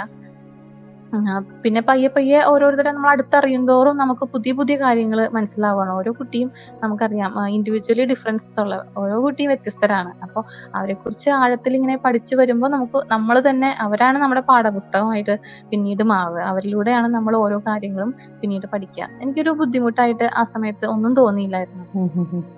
പിന്നീട് ഒരു ദിവസമാണ് എൻ്റെ ക്ലാസ്സിലേക്ക് നമ്മുടെ വിഷ്ണു വൈഷ്ണവിനെ വിഷ്ണു എന്നാണ് ഞങ്ങൾ വിളിക്കുക, ഒഫീഷ്യൽ നെയിം വൈഷ്ണവ് എന്നാണ്, വൈഷ്ണവിനെ എന്റെ ക്ലാസ്സിലേക്ക് ആക്കുന്നത്. അപ്പോ അത് പെട്ടെന്ന് കാരണം കുറച്ച് ഞാൻ അവനെ കണ്ടിരിക്കുന്നത് ഒരല്പം ഭയങ്കര സൗണ്ട് ഉണ്ടാക്കുക, റെസ്റ്റ്ലെസ് ആയിട്ടിരിക്കുക, അങ്ങനെയൊക്കെയാണ് ആളെ മറ്റ് ക്ലാസ്സുകളിൽ ഇരുന്ന് ഞാൻ കണ്ടേക്കുന്നത്. അപ്പോൾ എൻ്റെ ക്ലാസ്സിലേക്ക് പെട്ടെന്ന് വന്നപ്പോൾ സ്വാഭാവികമായും എനിക്ക് ഭയങ്കര ടെൻഷനായിരുന്നു. അത് ഞാൻ എങ്ങനെ വിഷ്ണുവിനെ എങ്ങനെ ഹാൻഡിൽ ചെയ്യും എങ്ങനെയാണ്. അപ്പോൾ എല്ലാവരും പറഞ്ഞു കുഴപ്പമില്ല രഞ്ജു, പറ്റും രഞ്ജുവിന് കഴിയും, കുഴപ്പമില്ല എന്നൊക്കെ പറഞ്ഞു. അങ്ങനെ രണ്ടു ദിവസം മൂന്ന് ദിവസമൊക്കെ അവൻ എൻ്റെ ക്ലാസ്സിലിരുന്നു. ഇടയ്ക്കിടയ്ക്ക് ഇങ്ങനെ ചെറിയ ചെറിയ ബുദ്ധിമുട്ടുകൾ ഉണ്ടാക്കും. പിന്നെ പിന്നെ അത് വലിയ ബുദ്ധിമുട്ടായി ആയിട്ട് തുടങ്ങിയായിരുന്നു. കാരണം ആള് തന്നെ പിച്ചും അതോടൊപ്പം എന്നെയും പിച്ചും. അങ്ങനെ ഒരു ദിവസമൊക്കെ വീട്ടിൽ വന്ന സമയത്ത് കൈ നിറയെ ഇങ്ങനെ പിച്ചി പിച്ചിയ പാടുകളാണ് ഉണ്ടാവുക. പക്ഷേ എനിക്ക് ഞാൻ എപ്പോഴും ശ്രദ്ധിച്ചിരുന്നത് വിഷ്ണുവിന്റെ അമ്മ വിഷ്ണുവിനെ വളരെ കെയർ ചെയ്തിട്ടാണ് കൊണ്ടുപോകുന്നതും കൊണ്ടുവരുന്നതും, പതിയെ പതിയെ ഓരോ കാര്യങ്ങളൊക്കെ പറഞ്ഞു കൊടുത്തു. അപ്പൊ എനിക്ക് തോന്നി ഞാൻ വിഷ്ണുവിലേക്ക് എത്താനായിട്ട് അല്ലെങ്കിൽ വിഷ്ണു എന്നെ എനിക്ക് മാനേജ് ചെയ്യാൻ ഇപ്പൊ പറ്റുന്നില്ല. അപ്പൊ ഞാൻ സങ്കടമാണ് ശരിക്കും വീട്ടിൽ വരുമ്പോഴേ വീട്ടിൽ വരുമ്പോൾ ഞാൻ പറയും ചേട്ടാ വിഷ്ണു പിന്നെ എനിക്കിന്നും എനിക്ക് മാനേജ് ചെയ്യാൻ പറ്റിയില്ല. അവൻ ഇതുപോലെ ഭയങ്കരമായിട്ട് കരഞ്ഞു, പിച്ചി, അവൻ തന്നെ പിച്ചി കടിക്കുകയൊക്കെ ചെയ്യണം. അപ്പം എന്താ ചെയ്യുക എന്ന് പറഞ്ഞാൽ, അപ്പോൾ റിതേട്ടൻ പറഞ്ഞു തന്നൊരു കാര്യം എന്ന് വെച്ച് കഴിഞ്ഞാൽ, നമ്മ ഒരു ചില സമയത്ത് നമ്മുടെ നമ്മുടെ എക്സ്പീരിയൻസോ അല്ലെങ്കിൽ നമ്മൾ പഠിച്ച തിയറി ഇങ്ങനെയാണ് ഇങ്ങനെയാണെന്ന് പഠിച്ച ആ തിയറിയുടെ കാര്യങ്ങളോ ഒന്നും ആയിരിക്കില്ല നമുക്ക് ഉപകാരമായിട്ട് വരുന്നത്. ദൈവത്തിൻ്റെ ഒരു കരുതലും ശക്തിയും നമുക്ക് വേണം എങ്കിൽ ദൈവത്തിൻ്റെ ആ സ്പിരിച്വൽ ആയിട്ടുള്ള ഒരു ഒരു എന്താ പറയുക, ആ ഒരു ശക്തി അല്ലെങ്കിൽ അത് നമുക്കുണ്ടെങ്കിലേ നമുക്ക് അതും നമ്മുടെ കുട്ടികളിൽ മാറ്റം ഉണ്ടാക്കാനായിട്ട് വേണം എന്ന് ഏട്ടൻ പറഞ്ഞായിരുന്നു. അപ്പം ഇവിടുത്തെ അച്ഛനും അമ്മയാണെങ്കിൽ തന്നെ ആ രീതിയിലൊക്കെ നന്നായിട്ട് പ്രാർത്ഥിക്കുകയും ആ ഒരു പ്രെയറിൻ്റെ ഒരു ശക്തി ഉള്ളൊരു ഫാമിലി ആയിരുന്നു. അപ്പം അതെനിക്ക് ശരിക്കും നല്ലൊരു സപ്പോർട്ടായിരുന്നു. പിറ്റേ ദിവസം ഞാൻ ശരിക്കും ആ പ്രാർത്ഥനയിൽ കുറച്ചും കൂടി ആഴപ്പെട്ടിട്ടാണ് ഞാൻ ക്ലാസ്സുകളിലേക്ക് പോവാറ്. അപ്പം ക്ലാസ്സിൽ പോയിരിക്കുന്ന സമയത്ത് ആണെങ്കിലും ഈ വിഷ്ണുവിനെ ഞാൻ ഒബ്സർവ് ചെയ്യാൻ തുടങ്ങി. രണ്ടോ മൂന്നോ ആഴ്ചയൊക്കെ എടുത്തു ഞാൻ ശരിക്കും അവൻ്റെ ഓരോ ചലനങ്ങളും ഓരോ കാര്യങ്ങളും ഇങ്ങനെ കീൻ ഒബ്സർവ് ചെയ്തിട്ട്. അവൻ്റെ അമ്മ വരുമ്പോൾ, വിഷ്ണുവിൻ്റെ അമ്മ ടീച്ചറാണ് ആള്, അപ്പോൾ ആള് വരുമ്പോൾ ഞാൻ വിഷ്ണുവിനെ കുറിച്ച് കുറെ കൂടുതൽ അറിഞ്ഞു ചോദിച്ചു. അപ്പോൾ വിഷ്ണുവിൻ്റെ അമ്മ അവ വിളിച്ചു ഒരു ദിവസം വീട്ടിലേക്ക് വായോ എന്നൊക്കെ പറഞ്ഞ് വിളിച്ചായിരുന്നു. അപ്പോൾ അങ്ങനെ പോവാൻ പോകാനൊരു സാഹചര്യം കിട്ടിയപ്പോൾ എറണാകുളം വരെ പോകേണ്ടി വന്നപ്പോൾ വിഷ്ണുവിൻ്റെ വീടിൻ്റെ അടുത്താണ് പോകേണ്ടി വന്നത്. അപ്പം അങ്ങനെ വീട്ടിൽ പോയപ്പോൾ ശരിക്കും എന്നെ അത്ഭുതപ്പെടുത്തുന്ന രീതിയിലാണ് അവിടെ ആ വിഷ്ണുവിന് വേണ്ടി ആ വീട് ഒരുക്കിയിരിക്കുന്നത്. അവർ അവരുടെ റൂം, വിഷ്ണുവിൻ്റെ റൂം ഒരുക്കിയിരിക്കുന്നത് അങ്ങനെയാണ്. നിറയെ പടങ്ങളും പിന്നെ കുറച്ച് കുറച്ച് കാർഡ്സും അവൻ ചെയ്യുന്ന കാര്യങ്ങൾ, റൊട്ടീനായിട്ടുള്ള കാര്യങ്ങൾ രേഖപ്പെടുത്തിയിരിക്കുന്നത്. അങ്ങനെ അവൻ്റെ ഓരോ മൊമെന്റ്സും അവൻ അറിയാൻ പറ്റുന്ന രീതിയിൽ ഒന്നും തന്നെ നെഗ്ലക്റ്റ് ചെയ്ത് പോവാണ്ട് എല്ലാം അപ് ടു ഡേറ്റ് ആയിട്ട് അവർ ചെയ്തിരിക്കുകയാണ് ഓരോ ദിവസം. അപ്പോൾ അവന് യാതൊരുവിധ ഡിസ്റ്റർബൻസും വീട്ടിൽ ഉണ്ടാവുന്നില്ല. അപ്പം എനിക്ക് തോന്നി ക്ലാസ്സിലേക്ക് വരുമ്പോൾ ഒത്തിരി കുട്ടികളുണ്ടാകും, അപ്പോൾ അതിൻ്റെ ഇടയിൽ അവൻ്റെ കുറേ കാര്യങ്ങൾ അവന് മിസ് ചെയ്യുന്നുണ്ട് എന്ന് എനിക്ക് മനസ്സിലായി. അങ്ങനെ പയ്യെ പയ്യെ അവനെ ശരിക്കും തന്നെ എന്താ പറയുക, ഒബ്സർവേഷൻ തന്നെയാണ്. അവനെ ഒബ്സർവ് ചെയ്ത് അവൻ്റെ ഇഷ്ടമുണ്ട്. അപ്പോൾ എനിക്ക് മനസ്സിലായത് അവനിങ്ങനെ ഒരു പ്രശ്നമായി പ്രോബ്ലം ബിഹേവിയർ കാണിച്ചു തുടങ്ങുന്നതിന് മുമ്പ് അവൻ ചെറിയ സൗണ്ട് ഇങ്ങനെ ഉണ്ടാക്കും, ടിക് ടിക് ടിക് എന്ന് പറഞ്ഞ സൗണ്ട് ഉണ്ടാക്കും. ആ സൗണ്ടിന്റെ വേരിയേഷൻസ് കൂടി വരുന്നതനുസരിച്ചാണ് ആള് പ്രോബ്ലംസ് ഉണ്ടാക്കുക. അപ്പോൾ പിന്നെ പിച്ചി തുടങ്ങുന്നുണ്ടെങ്കിൽ മുമ്പ് ഒക്കെ നമുക്ക് മനസ്സിലാക്കാൻ തുടങ്ങി എന്തുകൊണ്ടാണ് പിച്ചുന്നത്, എപ്പോഴാണ് പിച്ചി തുടങ്ങുന്നത്. അപ്പോൾ എനിക്ക് തോന്നി സൗണ്ട് അവന് ഹൈപ്പർ സെൻസിറ്റീവ്, സൗണ്ടിന് ഹൈപ്പർ സെൻസിറ്റീവ് ആയിരുന്നിരിക്കണം. അപ്പോൾ സൗണ്ട് കൂടുമ്പോൾ, എക്സ്ട്രാ വേറൊരു സൗണ്ട് വരുമ്പോൾ, മേശയിൽ തട്ടുന്ന മിണ്ടാതിരിക്കുന്ന പറഞ്ഞ സൗണ്ട് വരുമ്പോൾ അല്ലെങ്കിൽ വേറെ കുട്ടികളുടെ സൗണ്ട് വരുമ്പോൾ ഒക്കെ അവന് ഭയങ്കര ബുദ്ധിമുട്ടായിരുന്നു തോന്നുന്നു. അപ്പോൾ പിന്നെ ഈ തിങ്ങിയിരിക്കുന്നത്, ഇപ്പോൾ ഒരു കുട്ടിയായി മുട്ടിയിരിക്കുന്നത് ഒക്കെ പ്രോബ്ലം ആയിരുന്നു. അപ്പോൾ അതൊക്കെ നമുക്ക് മനസ്സിലാക്കി കഴിഞ്ഞപ്പോൾ ഞാൻ പയ്യെ അവൻ്റെ സ്ഥാനം ആ ബെഞ്ചിൽ നിന്ന്, കോമൺ ആയിട്ട് എല്ലാവരും ഇരിക്കുന്ന ബെഞ്ചിൽ നിന്ന് തന്നെ മാറ്റി എൻ്റെ എന്നോട് ചേർത്ത് തന്നെ ഒരു ചെയർ ഇട്ടിട്ട് അവിടെ കൊടുത്തു. പിന്നെ അവൻ തന്നെ ഇങ്ങനെ മൂളിപ്പാട്ട്, ഏതെങ്കിലും ഒരേ താളത്തിലുള്ള പാട്ടുകൾ ഇങ്ങനെ പാടുമായിരുന്നു. അപ്പോൾ അവന് കേൾക്കാൻ വേണ്ടിയിട്ട് എൻ്റെ സ്പീക്കർ വാങ്ങിച്ചു, പാട്ട് വെച്ചു. പിന്നെ ഇപ്പം എല്ലാവർക്കും അതൊരു ബുദ്ധിമുട്ടാവും, നമ്മൾ പാട്ട് മൊത്തത്തിൽ ക്ലാസ്സിൽ വെക്കുമ്പോൾ ബുദ്ധിമുട്ടായിരിക്കും. അതുകൊണ്ട് തന്നെ ഇയർഫോൺ വാങ്ങിച്ചിട്ട് ഇയർഫോണിൽ പാട്ട് കേൾക്കായിരുന്നു. അപ്പം എൻ്റെ അടുത്ത് പറയും ചെയ്താൽ രാവിലെ വന്നു തുടങ്ങി തന്നെ ഇതാ മിസ് പാട്ട്. അപ്പോൾ എപ്പോഴും ഇങ്ങനെ പാട്ട് കേൾക്കുന്നത് നമുക്ക് നല്ലതല്ല വിഷ്ണു, പഠിക്കണം എന്നൊക്കെ പറഞ്ഞുകൊണ്ട് ഞാൻ ഒരു ടൈം കൊടുത്തായിരുന്നു. ഒരു മണി ഒരു മണിക്ക് നമുക്ക് പാട്ട് കേൾക്കാം, ലഞ്ച് ബ്രേക്ക് കഴിഞ്ഞിട്ട് ഒരു മണിക്ക് പാട്ട് കേൾക്കാം. എനിക്ക് ശരിക്കും പറഞ്ഞാൽ അത്ഭുതം വരുന്ന ഒരു കാര്യം എന്ന് വെച്ചാൽ നമ്മൾ ചിലപ്പോൾ അത് കൊടുക്കാൻ മറന്നു പോകും ഒരു മണിയാവുമ്പോഴേ. അപ്പോൾ കാരണം നമുക്ക് എന്തെങ്കിലും തിരക്കുകൾ അല്ലെങ്കിൽ ബാക്കി മറ്റുള്ള കുട്ടികളെയും കൂടെ കെയർ ചെയ്യണം. പക്ഷേ ഈ എപ്പോഴും കറക്റ്റ് ഒരു മണിയാകുമ്പോൾ Rita miss song, Rita miss song എന്ന് പറഞ്ഞിട്ട് അവൻ ചോദിക്കുമായിരുന്നു. അപ്പൊ അതാണ് ഈ കുട്ടികളുടെ ഒരു പ്രത്യേകത എന്ന് പറയുന്നത്. നമ്മൾ മറന്നാലും കറക്റ്റ് ടൈമിൽ അവർ റുട്ടീനായിട്ട് കാര്യങ്ങൾ ചെയ്യാനായിട്ട് അവർക്ക് ഒരു പ്രത്യേക കഴിവാണ് അവർക്ക്. അങ്ങനെ വിഷ്ണുക്കുട്ടൻ ആ പാട്ടിലൂടെ തന്നെ ടോയ് ചെറിയ ചെറിയ ടോയ്സിലൂടെ ഒക്കെ ഭയങ്കര ബ്രില്യൻ്റ് ആണ്. പഠിക്കാനും എഴുതാനും വായിക്കാനൊക്കെ ഭയങ്കര ബ്രില്യൻ്റ് ആണ്. അങ്ങനെ ഓട്ടിസ്റ്റിക് നേച്ചറുള്ള കുട്ടിയായിരുന്നു വിഷ്ണു. അപ്പോൾ ഇതൊരു നേച്ചറാണ്, കുട്ടികളുടെ ഒരു നേച്ചറാണിത്. അപ്പോൾ അങ്ങനെ അപ്പൊ ആ ഒരു വലിയ ഇഷ്യൂസ് അവന് ആ പിച്ചുക എന്നുള്ള ഒരു വലിയ ഇഷ്യൂ മാറ്റാനായിട്ട് സത്യം പറഞ്ഞാൽ കഴിഞ്ഞു എന്നുള്ളതാണ് വലിയൊരു കാര്യമായിട്ട് എനിക്ക് തോന്നുന്നത്. ഞാനായിട്ട് മാറ്റിയതല്ല, അത് ദൈവത്തിന്റെ ഇടപെടൽ കൊണ്ട് നമ്മുടെ കയ്യിലുള്ള ആ ഒരു ആ കുട്ടീനെ നമ്മൾ മനസ്സിലാക്കുന്നതിന്റെ ആഴമാണ്, ആഴത്തിലും അത് ചെയ്യാൻ പറ്റി എന്നുള്ളത് അവിടെ നിന്ന് കിട്ടിയൊരു വലിയ എക്സ്പീരിയൻസ് ആണ്. പിന്നീട് അങ്ങോട്ട് ഉള്ള യാത്രയിൽ എനിക്ക് ഇതൊരു വലിയൊരു വിഷ്ണുക്കുട്ടൻ ഒരു എന്താ പറയാ എന്നെ പഠിപ്പിച്ച ഒരാളായിട്ടാണ് എനിക്ക് തോന്നുന്നത് ഓരോ കാര്യങ്ങളും. അപ്പൊ വിഷ്ണു ഒരു പാഠപുസ്തകമായിരുന്നു രഞ്ജിതയ്ക്ക് അല്ലേ ലൈഫിൽ? ഇപ്പൊ രഞ്ജിത ഇതിലൊക്കെ പറഞ്ഞല്ലോ, ഇപ്പൊ autism, down syndrome, mental retardation എന്നൊക്കെ ഇങ്ങനെ പറഞ്ഞു പോയല്ലോ. അപ്പോൾ ഇപ്പോൾ സാധാരണക്കാരന് ഇതിന്റെ വ്യത്യാസം അറിയില്ല ശരിക്കും. ഇപ്പോൾ ഓട്ടിസം കുറെ കൂടിയൊക്കെ എല്ലാവർക്കും അറിയാം. നമ്മളിപ്പോൾ പല ന്യൂസുകളിലും ഇതിലൊക്കെ ഓട്ടിസ്റ്റിക് ആയിട്ടുള്ള കുട്ടികളൊക്കെ കാണുമ്പോൾ നമുക്ക് അത് കുറച്ചൊക്കെ പിന്നെ അതിനെപ്പറ്റി അവയർനെസ് ഉണ്ട്. എന്നാലും ഈ ഡൗൺ സിൻഡ്രോം, മെന്റൽ റിട്ടാർഡേഷൻ ഒക്കെ ഇതെങ്ങനെയാണ് ഇത് വ്യത്യാസപ്പെട്ടിരിക്കുന്നത്, ഒന്ന് അതിന്റെ ഒരു വ്യത്യാസം ഒന്ന് പറഞ്ഞു തരാമോ? പേഴ്സൺസ് വിത്ത് ഡിസബിലിറ്റീസ് ആക്ട് എന്ന് പറഞ്ഞിട്ട് ഒരു ആക്ട് ഉണ്ടടാ. ആ ആക്ട് രണ്ടായിരത്തി പതിനാറിലാണ് പുതുക്കിയത്. ആർ പി ഡബ്ല്യു ആക്ട് ആയിട്ട് അത് കൺവേർട്ട് ചെയ്തു. അതിന്റെ കീഴിൽ വരുന്ന ഇരുപത്തൊന്നോളം ഡിസബിലിറ്റീസ് ഉണ്ട്. അതിൽ പെടുന്നതാണ് ഈ mental retardation, autism, down syndrome, A D H D ഒക്കെ. എ ഡി എച്ച് ഡി ഒരു സിംറ്റം ആയിട്ടാണ് വരുന്നത്.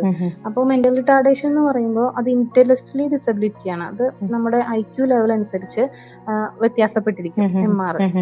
അപ്പോൾ അതിന് നമ്മൾ പല കാറ്റഗറി ആയിട്ട് അതിനെ തിരിച്ചിട്ട് ഡിഗ്രിയുടെ വ്യത്യാസത്തില് അത് പറയുവാണെങ്കിൽ ഐ ക്യു നോർമൽ നോർമൽ ആണെങ്കിൽ ഐ ക്യു നോർമൽ സാധാരണ ഒരു നോർമൽ കുട്ടിയുടെ ഐ ക്യു എന്ന് പറയുന്നത് ഹൺഡ്രഡ് ആൻഡ് എബോവ് ആയിരിക്കും എപ്പോഴും. പക്ഷെ ഒരു നയൻറ്റി ടു ഹൺഡ്രഡിനെ നമ്മൾ നോർമൽ എന്ന് പറയും. നയൻറ്റി ടു ഹൺഡ്രഡ് വരുന്ന കുട്ടികളുടെ ഐ ക്യു നോർമൽ ആണ് ഏകദേശം. അതിന്റെ താഴെ വരുമ്പോൾ ഇപ്പൊ സെവന്റി വൺ ടു നയൻറ്റി ആണെങ്കിൽ അവര് ബോർഡർ ലൈൻ ഇന്റലിജൻസ് എന്നാണ് പറയുന്നത്. അവർക്ക് ഒരു പക്ഷേ പഠന വൈകല്യം ഉണ്ടായിരിക്കാം, ലേണിംഗ് ഡിസബിലിറ്റി പോലെയുള്ള പഠന വൈകല്യം ഉണ്ടായിരിക്കും അവർക്ക്. എൽ ഡി പോലെ ഏതെങ്കിലും ഒരു സബ്ജക്റ്റിന് പഠിക്കാനുള്ള ഒരു ബുദ്ധിമുട്ടോ റൈറ്റിങ്ങിനുള്ള ബുദ്ധിമുട്ടോ അങ്ങനെയൊക്കെ അതിനകത്ത് വരും.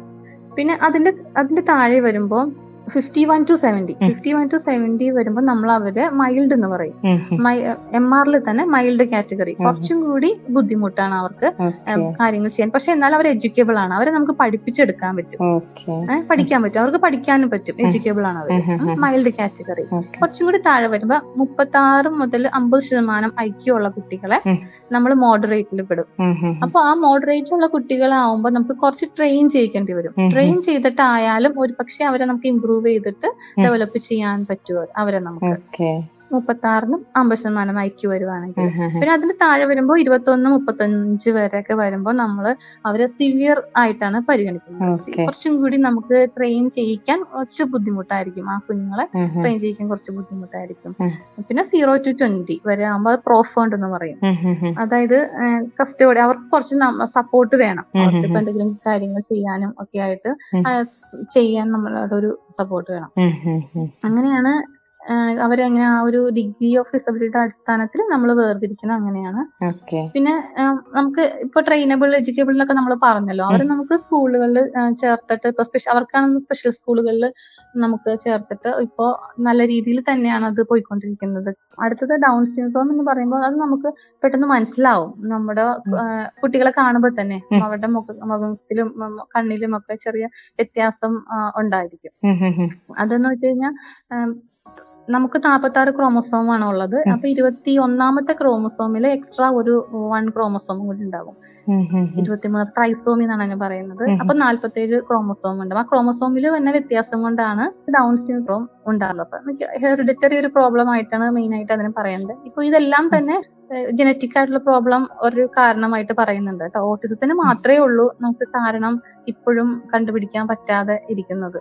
പക്ഷെ അത് തിരിച്ചറിയാനൊക്കെ ഇപ്പൊ പറ്റുന്നുണ്ട്. പാരന്റ്സിന് ഒരു മൂന്ന് വയസ്സിന് മുമ്പ് തന്നെ ഇപ്പൊ അത് കണ്ടുപിടിക്കാനൊക്കെ ഏകദേശം എല്ലാവരും തന്നെ മനസ്സിലാക്കി തുടങ്ങിയത് ഒരു വലിയ കാര്യം തന്നെയാണ്. അപ്പൊ നമുക്ക് അത്രയും ഏർലി ഇന്റർവെൻഷൻ ഇതുണ്ട്. ഏർലി മൂന്ന് വയസ്സിന് മുമ്പ് നമ്മൾ സ്കൂളിൽ ചേർക്കുന്നതിന് മുമ്പായിട്ടേ ഏർലി ഇന്റർവെൻഷൻ സെന്ററുകളുണ്ട്. അപ്പൊ അവിടെ കൊണ്ടുപോവാം. അപ്പൊ നമുക്ക് നല്ല വ്യത്യാസം അവിടുത്തെ തെറാപ്പിസ്റ്റിന്റെ ഒക്കെ ഹെൽപ്പോട് കൂടിയോ നല്ല വ്യത്യാസങ്ങളൊക്കെ കാണാൻ പറ്റും ഇപ്പൊ. പിന്നെ എ ഡി എച്ച് ഡി അറിയാലോ നമുക്ക്, attention deficit hyper active disorder എന്നാണ് പറയുന്നത്. അത് ശരിക്കും ഈ എം ആറിന്റെയും ഓട്ടിസിന്റെയും ഒരു സിംറ്റം ആയിട്ടാണ് നമുക്ക് കാണാൻ പറ്റുന്നത്. ഇപ്പൊ നമ്മുടെ ബ്രെയിനിൽ ഇപ്പൊ എന്തുകൊണ്ട് എന്താണതെന്ന് ചോദിച്ചു കഴിഞ്ഞാൽ നമുക്ക് ബ്രെയിനിലൊക്കെ വരുന്ന നമ്മുടെ ചില രാസമാറ്റങ്ങളുടെ ഒക്കെ ഒരു വ്യത്യാസം കൊണ്ടാണ് എ ഡി എച്ച് ഡി ഉണ്ടാവുന്നത്. ഓട്ടിസം വ്യത്യാസമാണ്. ഓട്ടിസം എന്ന് പറയുന്നത് അതിന്റെ എന്താ പറയാ കണക്ഷൻസിൽ തന്നെ ബ്രെയിനിൽ വന്ന ചില കണക്ഷൻസിന്റെ ഒരു ഡീവിയേഷനിലൂടെ ഒക്കെയാണ് നമുക്ക് ഓട്ടിസം നമുക്ക് ഉണ്ടാവുന്നത്. രഞ്ജിത് ഇപ്പൊ പഠിപ്പിക്കുന്ന സ്കൂളില് ഈ പറഞ്ഞ ഓട്ടിസം, ഡൗൺ സിൻഡ്രോം, മെന്റൽ റിട്ടാർഡേഷനും ഇതൊക്കെ ഉള്ള കുട്ടികള് ഉണ്ടോ? ക്ലാസ്സിൽ തന്നെ എന്റെ ക്ലാസ്സിൽ എന്ന് വെച്ച് കഴിഞ്ഞാൽ അങ്ങനെ അങ്ങനെ ഒരു ഒറ്റ എല്ലാ കുട്ടികളെയും കൂടെ നമ്മളൊരു ക്ലാസ്സിലേക്ക് പ്രിഫർ ചെയ്യല്ല ചെയ്യുന്നത്. ഞാനിപ്പോ വർക്ക് ചെയ്യുന്നത് പതിനെട്ട് വയസ്സിന് മേലെയുള്ള കുഞ്ഞുങ്ങളെ പഠിപ്പിക്കാനാണ്. വൊക്കേഷണൽ സെക്ഷനിലാണ് ഞാൻ വർക്ക് ചെയ്യുന്നത്. സ്കൂള് അത് പതിനെട്ട് വയസ്സിന് താഴെയുള്ള കുഞ്ഞുങ്ങൾ നമ്മൾ സ്കൂളിലാണ്. സ്കൂൾ എന്ന് പറയുമ്പോൾ പല കാറ്റഗറി ആയിട്ടാണ് അവരെ തിരിച്ചിരിക്കുന്നത് തന്നെ. ഏജ് വൈസ് ആണെങ്കിൽ അതാണ് പ്രൈമറി, പ്രീ പ്രൈമറി. അത് നമ്മൾ കൊടുക്കുന്നത് പ്രീ പ്രൈമറി ആണ്. അത് മൂന്ന് വയസ്സ് തൊട്ട് ഒരു ആറ് വയസ്സ് വരെ ആറ് വയസ്സ് വരെയുള്ള കുഞ്ഞുങ്ങളെയാണ് നമ്മൾ പ്രീ പ്രൈമറി. വയസ്സുള്ള കുഞ്ഞുങ്ങളൊക്കെ സ്കൂളിൽ കൊണ്ടുവരാനുള്ള ബുദ്ധിമുട്ടും കാര്യങ്ങളൊക്കെ ഉണ്ടാവുമല്ലോ. നമ്മൾ അത് അത്ര പ്രിഫർ ചെയ്യുന്നില്ല. ഏർലി ഇന്റർവെൻഷൻ സെന്ററുകളിൽ തന്നെ ആയിരിക്കും കുറച്ചുകൂടി ബെറ്റർ എന്ന് തോന്നുന്നത്. എന്നാലും ഒരു അഞ്ചു വയസ്സും ആറു വയസ്സ് വരെയുള്ള കുഞ്ഞുമക്കളുണ്ട്, നാല് വയസ്സുള്ള കുട്ടികളുണ്ട്. അവരൊക്കെ നമ്മൾ പ്രീ പ്രൈമറി സെക്ഷനിലാണ് കൊടുക്കുക. പിന്നെ അത് അത് ഇങ്ങനെ സെവൻ ടു ലെവൻ വരുമ്പോൾ അത് പ്രൈമറി സെക്ഷനിലേക്ക് പോകും. പിന്നെ അവരുടെ ഐ ക്യു ലെവലിന്റെ അടിസ്ഥാനത്തിൽ നമ്മൾ തിരിക്കുകയും ചെയ്യും. ഇതിപ്പോ ഒട്ടും പറ്റാത്ത കുട്ടികളെ നമ്മൾ വേറെ ക്ലാസ്സിലേക്കൊക്കെ മാറ്റാം. പക്ഷെ എന്നാലും എനിക്ക് തോന്നുന്നത് അങ്ങനെയുള്ള കുട്ടികളും കൂടെ മാനേജ് ചെയ്ത്, ഇപ്പോൾ നമ്മളൊരു ക്ലാസ്സിലാണെങ്കിൽ കുറച്ചും കൂടി നന്നായിട്ട് ചെയ്യാൻ പറ്റുന്ന കുട്ടി ആ ക്ലാസ്സിലുണ്ടെങ്കിൽ അത് ഭയങ്കര മാറ്റമാണ് അവരിൽ ഉണ്ടാക്കുന്നത്. കാരണം ആ കുട്ടി തന്നെ അവരെ കെയർ ചെയ്യുകയും നോക്കുകയൊക്കെ ചെയ്യും. പിയർ എഡ്യൂക്കേഷനും പിയർ പിയർ ഗ്രൂപ്പിന്റെ ഒരു ഇൻഫ്ലുവൻസും വളരെ വലുതാണ്. അപ്പൊ നമ്മള് ഒട്ടും പറ്റാത്ത കുട്ടികളെ മാറ്റുന്നതിൽ അർത്ഥമില്ല. വേറെ ക്ലാസ്സിൽ ഈ ഏജ് വൈസ് തന്നെ തിരിച്ചു കഴിഞ്ഞാൽ നമുക്ക് അങ്ങനെയാണ് ഞങ്ങളിപ്പോ മാനേജ് ചെയ്ത് കൊണ്ടുപോകുന്നത്. പ്രീ പ്രൈമറി, പ്രൈമറി, പിന്നെ പന്ത്രണ്ട് വയസ്സിനും പതിനഞ്ച് വയസ്സിനും ഇടയിൽ നമ്മൾ സെക്കൻഡറി ക്ലാസ് സെക്കൻഡറി ക്ലാസ് ഉണ്ടാവും. അത് കഴിയുമ്പോൾ അതിന് കഴിഞ്ഞിട്ട് പിന്നെ ഒരു പ്രീ വൊക്കേഷണൽ ഉണ്ട്. വൊക്കേഷനിലേക്ക് പോകുന്നതിന് മുമ്പുള്ള കുറച്ച് സ്കിൽസും കാര്യങ്ങളും ഒക്കെ പഠിപ്പിക്കുന്ന പ്രീ വൊക്കേഷണൽ. അത് എനിക്ക് ഏകദേശം ഒരു പതിനാറ് പതിനെട്ട് വയസ്സ് ഇടയിലായിരിക്കും. ചിലപ്പോൾ പതിനെട്ട് വയസ്സിൽ കൂടുതലുള്ള കുട്ടികളും അവിടെ ഉണ്ടാവും കേട്ടോ. അവരുടെ സ്കില്ല് അതിന്റെ വ്യത്യാസത്തിലും അവ ഒക്കെ നമ്മൾ അത് കറക്റ്റ് ഒരു ഈ മക്കൾക്ക് ഇത്ര ഏജിൽ ഇവിടെ പഠിച്ചിരിക്കണം അങ്ങനെ ഒരു നിർബന്ധം നമുക്ക് പറയാൻ പറ്റില്ല. അവർ ഏജ് വയസ്സ് ഇവർക്ക് നമ്മളൊരു കാറ്റഗറി ആയിട്ട് ഇങ്ങനെ pre primary, primary, secondary, pre vocational, vocational തിരിക്കുന്നുണ്ട്. എങ്കിലും അത് നമുക്ക് നിർബന്ധം പറയാനായിട്ട് പറ്റില്ല. ഇവരുടെ ആ ഒരു ഡെവലപ്മെന്റ്സ് എല്ലാം എല്ലാ രീതിയിലുള്ള സോഷ്യൽ ഡെവലപ്മെന്റ്സും അക്കാദമിക് ആയിട്ടുള്ളതും ബിഹേവിയറിലും എല്ലാം നമ്മൾ അസസ് ചെയ്തിട്ടാണ് ഇങ്ങനെ ഓരോ ക്ലാസ്സിലേക്ക് നമ്മൾ വിടുന്നത്. നമ്മുടെ സാധാരണ സ്കൂളുകളിൽ ഉള്ളതുപോലെയുള്ള ഒരു തരംതിരിക്കലല്ല അല്ലെ, ക്ലാസ് വൈസ് അല്ല, ക്ലാസ് വൈസ് അല്ല. തിരിച്ച് ഈ ഏജ് വൈസ് നമ്മളിങ്ങനെ തിരിക്കുന്നുണ്ടെങ്കിലും അവരുടെ എല്ലാ രീതിയിലുള്ള കഴിവുകളും അല്ലെങ്കിൽ ഇംപ്രൂവ്മെന്റ്സും നമ്മൾ കണക്കിലെടുത്തിട്ടാണ് നമ്മളിങ്ങനെ തിരിക്കുന്നത്. ഓക്കെ രഞ്ജിത, വൊക്കേഷണലാണ് പഠിപ്പിക്കുന്നത് എന്നാണല്ലോ പറഞ്ഞത്. അത് പതിനെട്ട് വയസ്സിന് മുകളിലുള്ള കുട്ടികളാണ് വൊക്കേഷണൽ കോഴ്സസിന് ചേർക്കുന്നതെന്നും പറഞ്ഞു.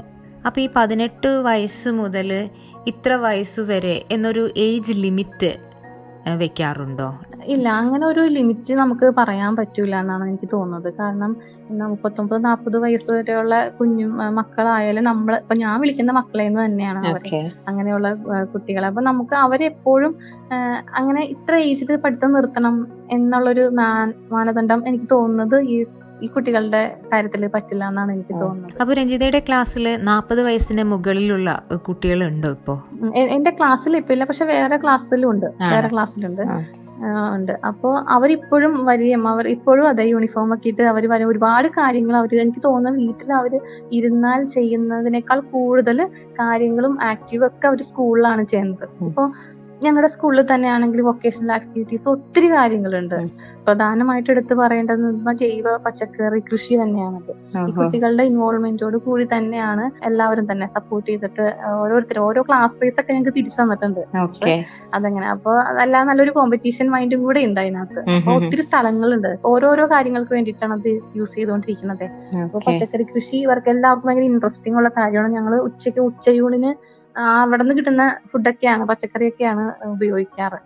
തുണിസഞ്ചിയുടെ പേപ്പർ നമ്മൾ പ്ലാസ്റ്റിക് ഉപേക്ഷിക്കണം എന്ന് പറയുന്ന സമയത്തിന് മുമ്പ് തന്നെ ഞങ്ങളുടെ സ്കൂളുകളിൽ തുണിയുടെ സഞ്ചികളും കവറുകളും ഒക്കെയാണ് ഉപയോഗിച്ചിരുന്നത്. പേപ്പറിന്റെ കവറുകളൊക്കെയാണ്. ഈ മക്കൾ തന്നെയാണ് അത് മിക്ക വെട്ടി വെട്ടാനും മുട്ടിക്കാനും ഒക്കെ ഇവർ പഠിച്ചിട്ടുണ്ടാവും. ഇപ്പൊ സ്കൂള് സ്കൂളിൽ തന്നെ ഫിഷിന്റെ ഒരു പ്രോഗ്രാം ചെയ്യുന്നുണ്ട്. ഫിഷ് വളർത്തല്, മീൻ വളർത്തല് ചെയ്യുന്നുണ്ട്. അതോടുകൂടി തന്നെ മുയലിന്റെ മുയൽ വളർത്തൽ, അങ്ങനെ ഒന്ന് രണ്ട് കാര്യങ്ങൾ നമ്മുടെ സ്കൂളിൽ തന്നെ ചെയ്യുന്നുണ്ട്. ഇൻഡിപെൻഡന്റ് ആക്കുക എന്നുള്ള ലക്ഷ്യത്തോടു കൂടിയാണ് നമ്മളിത് ചെയ്യുന്നത്. ഇതല്ലാണ്ട് ഈ കുട്ടികൾക്കായിട്ട് സ്പെഷ്യൽ എംപ്ലോയ്മെന്റ് ഉണ്ട്. അപ്പോൾ ജോലിക്ക് പുറത്ത് പോയി ചെയ്യാൻ പറ്റുന്ന കുട്ടികളെ നമ്മൾ അവിടെ പേര് രജിസ്റ്റർ ചെയ്തിട്ട് അങ്ങനെയും നമ്മുടെ കുട്ടികൾ അങ്ങനെയും പോകുന്നുണ്ട്. ഇപ്പോൾ കുട്ടികളുടെ പഠിത്തവും വൊക്കേഷണൽ കോഴ്സസിനെയൊക്കെ പറ്റി രഞ്ജിത പറഞ്ഞല്ലോ. ഇത് കൂടാതെ സ്പോർട്സ്, ആർട്സ് ഈ മേഖലയിലൊക്കെ കഴിവുകളുള്ള കുട്ടികൾ സ്കൂളിലുണ്ടോ? ഇപ്പം നമ്മുടെ സ്കൂളിൽ ചാവറ സ്പെഷ്യൽ സ്കൂളിൽ തന്നെയാണെങ്കിലും മനോജ് എന്ന് പറഞ്ഞൊരു മനോജ്, അനഘ, ജ്യോതി ഇവരൊക്കെ സ്പെഷ്യൽ ഒളിമ്പിക്സിന് വരെ പോയ കുട്ടികളാണ്. അപ്പോൾ പിന്നെയുണ്ട് സ്പെഷ്യൽ മിസ് കേരള സ്പെഷ്യൽ, കഴിഞ്ഞ വർഷം നടന്ന മിസ് കേരള സ്പെഷ്യലിൽ സെക്കൻഡ് റണ്ണറപ്പായിരുന്നു ഞങ്ങളുടെ സ്കൂളിലെ അഞ്ജലി എന്ന് പറഞ്ഞിട്ടൊരു കുട്ടി. പിന്നെ സ്പോർട്സിലൊക്കെ ആണെങ്കിലും ഒത്തിരി ഒത്തിരി പേരുണ്ട്. സ്പോർട്സിലും ഡാൻസ് ഒക്കെ ആണെങ്കിൽ ഒന്നും പറയണ്ട, നമുക്ക് ഡാൻസിന്റെ ഇവരുടെ കോമ്പറ്റീഷൻസിലൊക്കെ പോകുമ്പോണ്ടല്ലോ നമുക്ക് ഏതിനും നമ്മൾ മാർക്കിടും എന്ന് പറഞ്ഞു. ചെറിയൊരു മ്യൂസിക്കിന്റെ മാറ്റം, സ്റ്റെപ്പിന്റെ മാറ്റമൊക്കെ ഇവര് ഭയങ്കരമായിട്ട് ഇവർ ഗ്രാസ്പ് ചെയ്ത് ഒരു താളം പോലും തെറ്റാതെയാണ് ഈ മക്കൾ കളിക്കുന്നത്. അൺഈവൻ സ്കില്ലാണ് അവർക്ക്. ഏതെങ്കിലും ഒരു കാര്യത്തിലോ ഒന്നോ രണ്ടോ കാര്യത്തിലൊക്കെ ഇവർ ഭയങ്കര ബ്രൈറ്റ് ആയിരിക്കും. ഇപ്പൊ രഞ്ജിത പറഞ്ഞല്ലോ വൊക്കേഷണൽ കോഴ്സസിന് കുട്ടികളെ അവിടെ കൃഷിയൊക്കെ പഠിപ്പിക്കുന്നുണ്ടെന്ന്. കുട്ടികളെ നേച്ചറുമായിട്ട് ഇങ്ങനെ കണക്ട് ചെയ്ത് പഠിപ്പിക്കുമ്പോ അവരിലെ കൂടുതലായിട്ടുള്ള മാറ്റങ്ങൾ എന്തെങ്കിലുമൊക്കെ രഞ്ജിതയ്ക്ക് നോട്ട് ചെയ്യാൻ കഴിഞ്ഞിട്ടുണ്ടോ? നമ്മൾ ഈ സ്പെഷ്യൽ കുട്ടികൾക്ക് വേണ്ടിയിട്ടുള്ള ഒരു പുതിയ പാഠ്യപദ്ധതി എസ് സി ആർ ടി രൂപകൽപ്പന ചെയ്തിട്ടുണ്ട്. അതില് പരിസര നൈപുണി എന്ന് പറഞ്ഞിട്ട് ഒരു പാഠമുണ്ട്.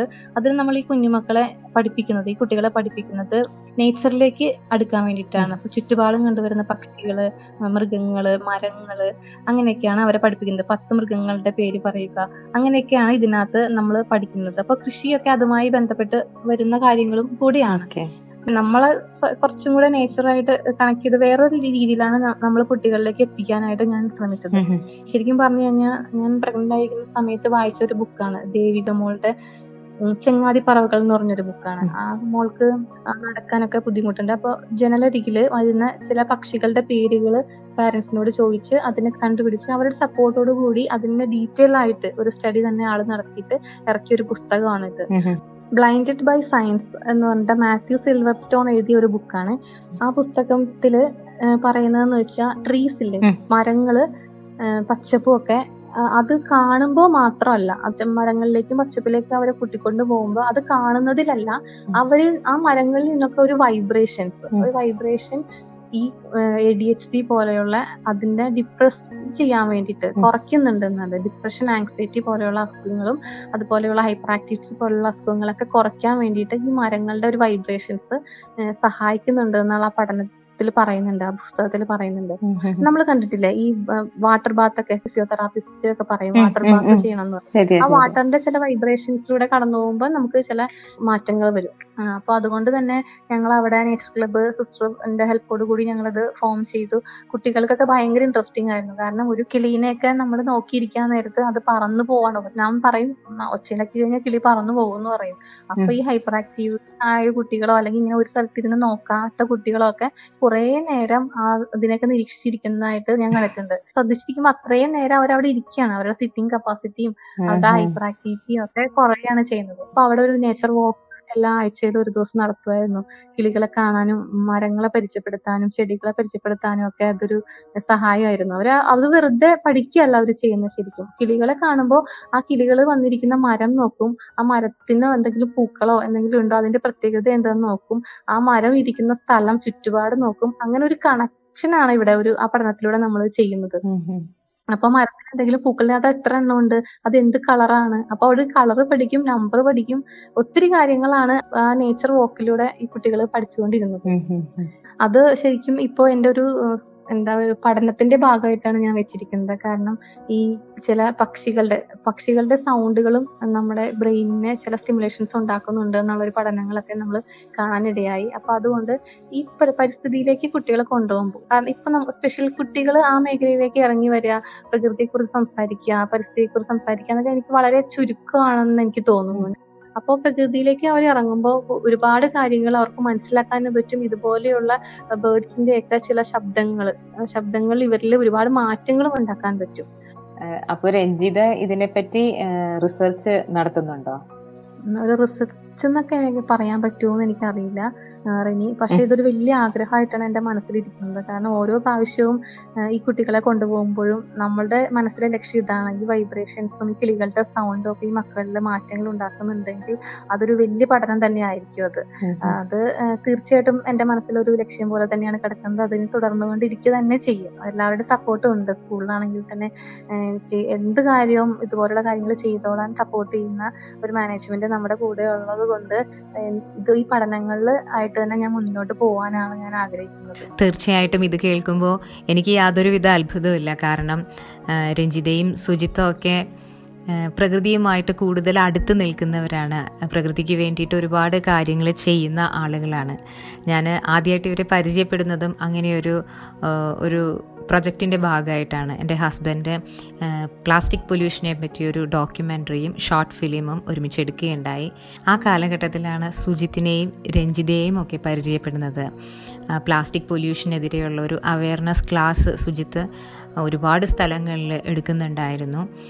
അപ്പോൾ ഞങ്ങളുടെ റെസിഡൻഷ്യൽ ഏരിയയിലും ഒക്കെ വന്ന് സുജിത്ത് ക്ലാസ് എടുത്തു. എനിക്ക് പലപ്പോഴും അത്ഭുതമായിരുന്നു, കാരണം യാതൊരുവിധ ലാഭേച്ഛയില്ലാതെയാണ് സുജിത്ത അവയർനെസ് ക്ലാസ്സുകൾ പല സ്കൂളുകളിലും ഓർഗനൈസേഷൻസിലും ഒക്കെ ചെന്ന് എടുത്തുകൊണ്ടിരുന്നത്. പിന്നീട് എനിക്ക് തോന്നുന്നല്ലേ രഞ്ജിത, നമ്മുടെ ആ ഒരു പരിചയം കൂടുതൽ ആഴത്തിലേക്ക് വന്നത് എന്ന് പറയുന്നത് അർബൻ കാനോപ്പി എന്ന ഡോക്യുമെൻ്ററിയുടെ സമയത്താണ്.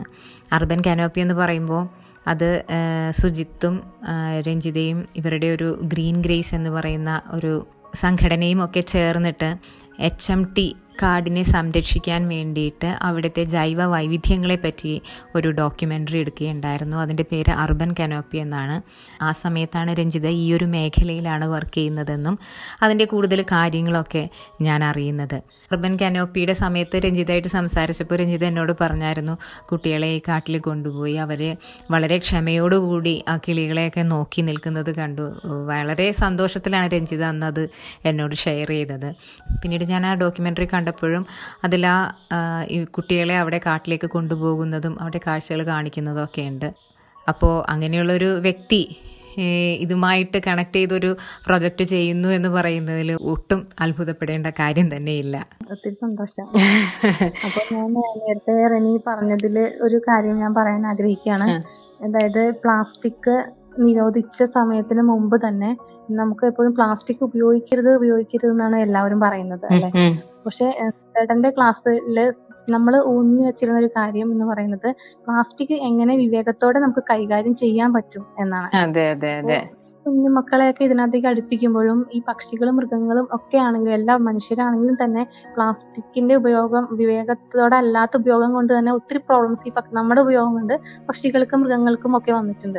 അപ്പോൾ അതൊക്കെ കുറെ കൂടി കുഞ്ഞുങ്ങളിലേക്ക് ചെറിയ കുട്ടികളിലേക്ക് എത്തിക്കുക എന്നൊരു ലക്ഷ്യമായിരുന്നു ശരിക്കും ഉണ്ടായിരുന്നത്. അതിന് നമ്മൾ സുജയുടെ മാത്രമല്ല കേട്ടോ ഞങ്ങളുടെ കൂടെ, അത് പറയുമ്പോൾ പറയാതെ പോകാൻ എനിക്ക് പറ്റില്ല, നമുക്കൊരു ഗ്രീൻ ഗ്രേസ് എന്ന് പറഞ്ഞിട്ടൊരു ഓർഗനൈസേഷൻ ഉണ്ട്, രജിസ്റ്റേർഡ് ഓർഗനൈസേഷൻ ആണത്. നമ്മുടെ ഏഴു പേരാണ് അത് അതിലുള്ളത്. രാഹുൽ, ലിബിൻ, സനീഷ്, ടിൻസൺ, അവരുടെ ഒരു ടീം വർക്കായിട്ടാണ് നമ്മൾ ആ ഡോക്യുമെന്ററിയും ചെയ്തത് തന്നെ. അപ്പോൾ എല്ലാവരും തന്നെ വൈൽഡ് ഫോട്ടോഗ്രാഫിയിൽ ഇൻട്രസ്റ്റിംഗ് ഉള്ള ആൾക്കാരാണ്, വ്യത്യസ്ത ഫീൽഡിലാണ് എങ്കിൽ തന്നെയും ഭയ എന്താ പറയാ നേച്ചറിനോട് ഭയങ്കരമായിട്ട് അടുത്ത് നീതി പുലർത്തിക്കൊണ്ട് ജീവിക്കണം എല്ലാവരും തന്നെ എന്ന് പറയാം. ഇപ്പോ ഒരു കാരണം പറയുകയാണെങ്കിൽ എനിക്ക് അത്ഭുതമുള്ള കാര്യങ്ങളാണ് കേട്ടോ, അതുകൊണ്ടാണ് അത് എടുത്ത് പറയണം എന്ന് എനിക്ക് തോന്നിയത്.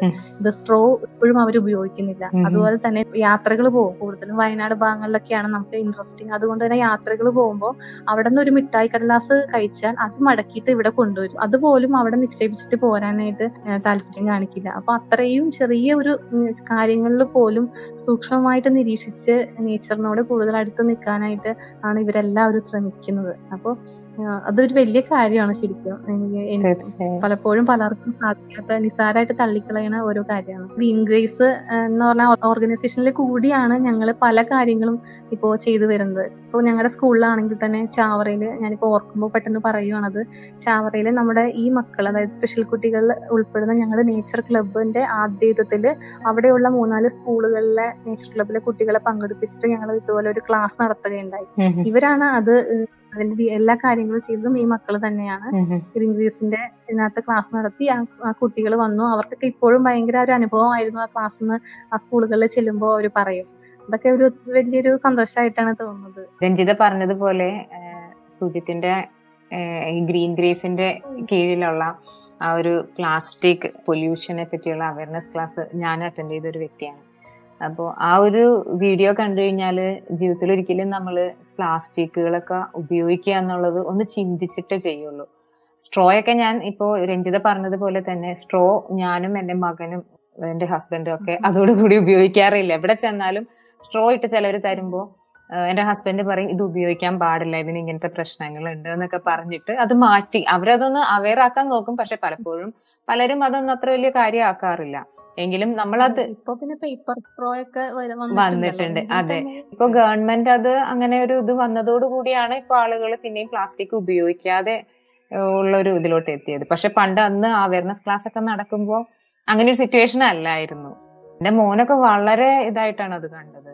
എന്ന് വെച്ച് കഴിഞ്ഞാൽ കുട്ടികൾക്ക് വളരെ അത് കണക്ട് ചെയ്യാൻ പറ്റും. ഈ പറഞ്ഞതുപോലെ അവൻ മിഠായി കടലാസ് ഒന്നും പുറത്തിടില്ല, ഈ പോക്കറ്റിലിട്ടിട്ട് വീട്ടിലോട്ട് കൊണ്ടുവന്ന് കളയുള്ളൂ. അവർക്കത് വലിച്ചെറിയുമ്പോൾ ഭയങ്കര ബുദ്ധിമുട്ടാണ്. പലരും വലിച്ചെറിഞ്ഞിട്ടുണ്ടെങ്കിൽ അത് എടുത്ത് ബിന്നിലൊക്കെ കൊണ്ടിടും. ആ ഒരു ക്ലാസ് അറ്റൻഡ് ചെയ്താൽ തീർച്ചയായിട്ടും നമ്മളൊക്കെ അങ്ങനെയൊക്കെ ചിന്തിക്കും. തീർച്ചയായിട്ടും അതൊരു വളരെ ഇതായിട്ടുള്ളൊരു ക്ലാസ് ആയിരുന്നു. ഒന്ന് രണ്ട് കാര്യങ്ങൾ പറയാനായിട്ട് ഇപ്പോൾ ഈ ക്ലാസ് റെനി പറഞ്ഞപ്പോഴാണ് ഓർത്തത്, ക്ലാസ് അറ്റൻഡ് ചെയ്തതിന് ശേഷം ചില സ്കൂളുകൾ നമ്മൾ എറണാകുളം ജില്ലയിൽ തന്നെ വിളിച്ചിട്ടുണ്ട്. ചേട്ടനെ ചേട്ടനെ വിളിച്ചിട്ട് പറയായിരുന്നു സ്ട്രോ ഉപയോഗിക്കാത്ത സ്കൂളുകളുണ്ട്, കുട്ടികൾ സ്ട്രോ ഉപയോഗിക്കാത്ത ഫാമിലിയിൽ പറഞ്ഞിട്ട് ഉപയോഗിക്കാത്ത കുട്ടികളുള്ള സ്കൂളുകളുണ്ട്. പിന്നെ പേപ്പറിന്റെ ഗ്ലാസും പ്ലാസ്റ്റിക് മറ്റേ ഡിസ്പോസിബിൾ ഗ്ലാസ് പ്ലേറ്റ് ഒക്കെ ആ പേപ്പറൊക്കെ കൊണ്ടുപോയാൽ ഞങ്ങൾ ടൂറിന് വരില്ല എന്ന് പറഞ്ഞ സ്കൂളുകൾ വരെ ഉണ്ടായിട്ടുണ്ട് പിള്ളേരുടെ ഭാഗത്ത് നിന്നേ. അങ്ങനെ ഒരു നമ്മൾക്കൊരു മാറ്റം കാണാൻ പറ്റുന്നുണ്ട് ഇതിലൂടെ. വലിയ കാര്യമാണ്, തീർച്ചയായും തീർച്ചയായും വലിയൊരു കാര്യമാണ്. ഇനി മറ്റൊരു കാര്യം എനിക്ക് പറയാനുള്ളത്, ഇപ്പൊ നമ്മള് ആസ് എ ടീച്ചർ എന്ന നിലയിൽ നമ്മുടെ രഞ്ജിതയുടെ എക്സ്പീരിയൻസ് പറഞ്ഞു. പക്ഷെ ഇത് കേൾക്കുന്നവർക്ക് അറിയാത്ത മറ്റൊരു കാര്യം കൂടി എനിക്ക് രഞ്ജിതയെ പറ്റി പറയാനുണ്ട്. പിന്നെ രഞ്ജിത വളരെ മനോഹരമായിട്ട് ഫോട്ടോസൊക്കെ എടുക്കുന്ന ഒരു വൈൽഡ് ലൈഫ് ഫോട്ടോഗ്രാഫറാണ്. അപ്പോൾ ഈ ഒരു ഒരു കാര്യം എങ്ങനെയാണ് രഞ്ജിതയിലേക്ക് എത്തിയത് അതുകൂടി അറിയാൻ അതിയായ ആഗ്രഹമുണ്ട്. എനിക്ക് തോന്നുന്നത് ഇതിപ്പോ പഴയ പോലെ തന്നെയാണ്, എല്ലാവരും പറയുന്ന പോലെ തന്നെ ഇതിന്റെ എന്തെങ്കിലും ഒരു ത്രെഡ് നമ്മുടെ ഉള്ളിൽ ഉണ്ടാവുമല്ലോ. എന്റെ അമ്മ അവൻ അമ്മയുടെ ആങ്ങള നല്ലൊരു ഫോട്ടോഗ്രാഫർ ആയിരുന്നു. അതിനുശേഷം പിന്നെ എന്റെ ഞാൻ കണ്ടിട്ടുള്ളത് എന്റെ ചേട്ടനാണ്, ബ്രദർ രഞ്ജിത്ത്. ഞങ്ങൾ ജിത്താപ്പ എന്നാണ് വിളിക്കാറ്. ജിത്താപ്പ നന്നായിട്ട് പടം വരയ്ക്കും, അതോടുകൂടി തന്നെ ഫോട്ടോസ് എടുക്കും. അപ്പൊ കുഞ്ഞിലെയൊക്കെ നമ്മളിങ്ങനെ അങ്ങോട്ടും ഇങ്ങോട്ടൊക്കെ തിരിച്ചു നിർത്തി ലൈറ്റ് വന്ന ഷെയ്ഡൊക്കെ നോക്കിയിട്ട് നല്ല നല്ല ഫോട്ടോസ് എടുക്കുമായിരുന്നു. അത് കണ്ടിട്ടായിരിക്കണം എനിക്കും ഫോട്ടോയിനോട് ഭയങ്കര ക്രേസാണ്. ടെൻത്ത് മുതലാണ് ഞാൻ അങ്ങനെ സ്വന്തമായിട്ട് എടുക്കാൻ തുടങ്ങിയിരുന്നത്. ആ സ്കൂളിൽ സോഷ്യലിനൊക്കെ പോകുമ്പോ ഫോട്ടോസ് എടുത്ത് ഗ്രൂപ്പ് ഫോട്ടോ ഒക്കെ ഇപ്പോഴും ഞാൻ സൂക്ഷിച്ചു വെച്ചിട്ടുണ്ട്. കൊടാക്കിന്റെ ചെറിയ ക്യാമറയാണ് എനിക്ക് ഉണ്ടായിരുന്നത്. അത് വെച്ചിട്ട് ഫോട്ടിലുള്ള ഫോട്ടോസാണ് ഇഷ്ടം. ഓരോരുത്തരും നിന്ന് നിന്ന് എടുക്കണേക്കാളും എന്തെങ്കിലും ഒക്കെ ആയിട്ടുള്ള ആക്ടിവിറ്റീസ് ചെയ്തുകൊണ്ടിരിക്കുമ്പോൾ ഉള്ള ഫോട്ടോസ് ആയിരുന്നു ഇഷ്ടം. ചിലപ്പോൾ അത് ക്ലിയർ ഒന്നും ആയിരിക്കില്ല. ഞാൻ കഴിഞ്ഞ ദിവസം ലോക്ക്ഡൌണിന്റെ സമയത്ത് ഇഷ്ടംപോലെ സമയം കിട്ടിയപ്പോൾ ആ പഴയ ഫോട്ടോസ് ഒക്കെ എടുത്ത് ഒട്ടിച്ചൊരു പുതിയ ഇതിനകത്തേക്ക് ആക്കിയപ്പോഴാണ് ചിരിയാണ് എനിക്ക് വന്നത്. കാരണം പകുതി ഫോട്ടോസിന് ക്ലാരിറ്റി ഇല്ല, ഫോക്കസ് ചെയ്തിട്ടില്ല. ഇപ്പൊ അതിനെക്കുറിച്ച് കൂടുതലായിട്ട് പഠിക്കുമ്പോഴേ നമുക്ക് സത്യം പറഞ്ഞാൽ ഫോക്കസ് എനിക്ക് ചിരി തന്നു. പക്ഷെ നല്ല ഓർമ്മകളായിരുന്നു അതൊക്കെ.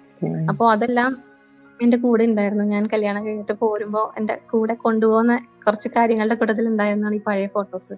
അപ്പോ ചേട്ടൻ എന്റെ ബർത്ത്ഡേക്ക് എനിക്ക് വാങ്ങിച്ചു തന്നായിരുന്നു ഒരു ക്യാമറ. നമുക്ക് വ്യക്തികളെ എടുക്കുന്നതിന് കൂടുതൽ ഞങ്ങൾക്ക് ഇഷ്ടം വൈൽഡ് ഫോട്ടോഗ്രാഫി, ഇങ്ങനെ പക്ഷികളും മൃഗങ്ങളും ഒക്കെയാണ്. അതുകൊണ്ട് അതാണ് കൂടുതലും എടുക്കാറ്. ഇപ്പോഴും പഠിച്ചുകൊണ്ടിരിക്കണേ ഉള്ളൂ കേട്ടോ. ഡി ഫൈവ് ഹൺഡ്രഡിന്റെ ക്യാമറയാണ് ഇപ്പോൾ ഞങ്ങൾക്ക് ഉള്ളത്. ഇപ്പോഴും പഠനമാണ് ആ മേഖലയിൽ, അത്ര ഞാൻ ഇതല്ല, പഠിച്ചുകൊണ്ടിരിക്കുന്നേ ഉള്ളൂ. രഞ്ജിത, നല്ല നിലം എന്ന് പറയുന്ന ഒരു ഒരു കൊച്ചു സ്ഥാപനം കൂടെ കൊണ്ട് നടക്കുന്നുണ്ട് എന്ന് രഞ്ജിതയായിട്ട് സംസാരിച്ചപ്പോൾ ഒരിക്കൽ എന്നോട് പറയേണ്ടായി. അപ്പോ അതിനെ പറ്റി ഒന്ന് പറയാമോ? സാമ്പനയിൽ ഞാൻ കൗൺസിലിംഗ് പഠിച്ചുകൊണ്ടിരിക്കുന്ന സമയത്താണ് ലിൻസി മിസ്സിനെ പരിചയപ്പെട്ടതെന്ന് പറഞ്ഞല്ലോ. മിസ്സിന്റെ അടുത്ത് സാറ്റർഡേസില് ഇതുപോലെയുള്ള കുഞ്ഞുങ്ങള് അവർ പഠിക്കാൻ വേണ്ടി വരുമായിരുന്നു. ചെറിയ ചെറിയ അക്ഷരങ്ങള്, മാത്സ്, ഇംഗ്ലീഷ്, മലയാളമൊക്കെ അക്ഷരങ്ങള് ബേസ് അല്ലാത്ത ആറാം ക്ലാസ്സിലും ഏഴാം ക്ലാസ്സിലും ഒക്കെ പഠിക്കുന്ന കുട്ടികൾ. അന്നാണ് ഞാൻ കൂടുതലായിട്ട് ഈ ലേണിംഗ് ഡിസബിലിറ്റിയുടെ പ്രോബ്ലംസിനെ കുറിച്ച് മനസ്സിലാക്കുന്നത്.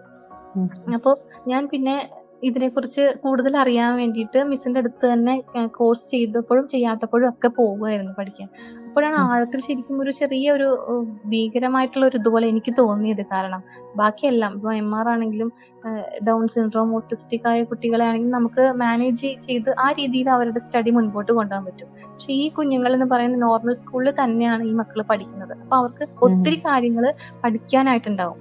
അപ്പൊ ആ കുഞ്ഞുങ്ങൾക്ക് ഈ ഒരു ബേസ്മെന്റ് ഇല്ലാന്നുണ്ടെങ്കിൽ അവരുടെ പഠനം അത് വളരെ അവരെ എഫക്ട് ചെയ്യും. പിന്നീട് അവര് പഠിക്കാത്ത കുട്ടികളിലേക്ക് തള്ളപ്പെടുകയും അവരുടെ ബിഹേവിയർ പ്രോബ്ലംസ് കൂടുതലായിട്ട് ഇവരിൽ കാണുകയും ഒക്കെ ചെയ്യാറുണ്ട്. അത് ഞാൻ ആ ഒരു പഠനത്തിന്റെ ഭാഗമായിട്ട് കണ്ട് മനസ്സിലാക്കിയ പറ്റിയ കാര്യങ്ങളാണ് കേട്ടോ.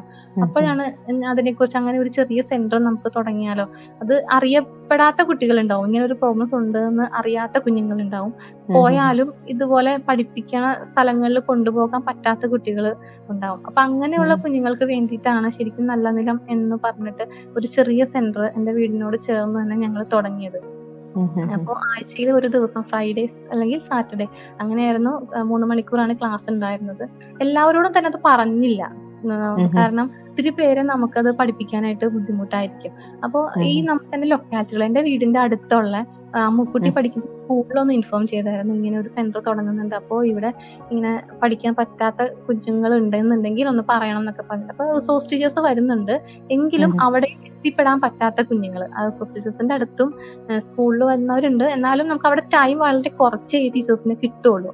അവർ അവരുടെ സെന്ററുകളിലൊക്കെ പോകണം. ഗവൺമെന്റ് തന്നെ അത് നല്ല രീതിയിൽ ചെയ്തുകൊണ്ട് പോകുന്നുണ്ട് കേട്ടോ. അങ്ങനെയും പോകാൻ പറ്റാത്ത കുട്ടികൾ എൻ്റെ അടുത്ത് വന്നിരുന്നത്.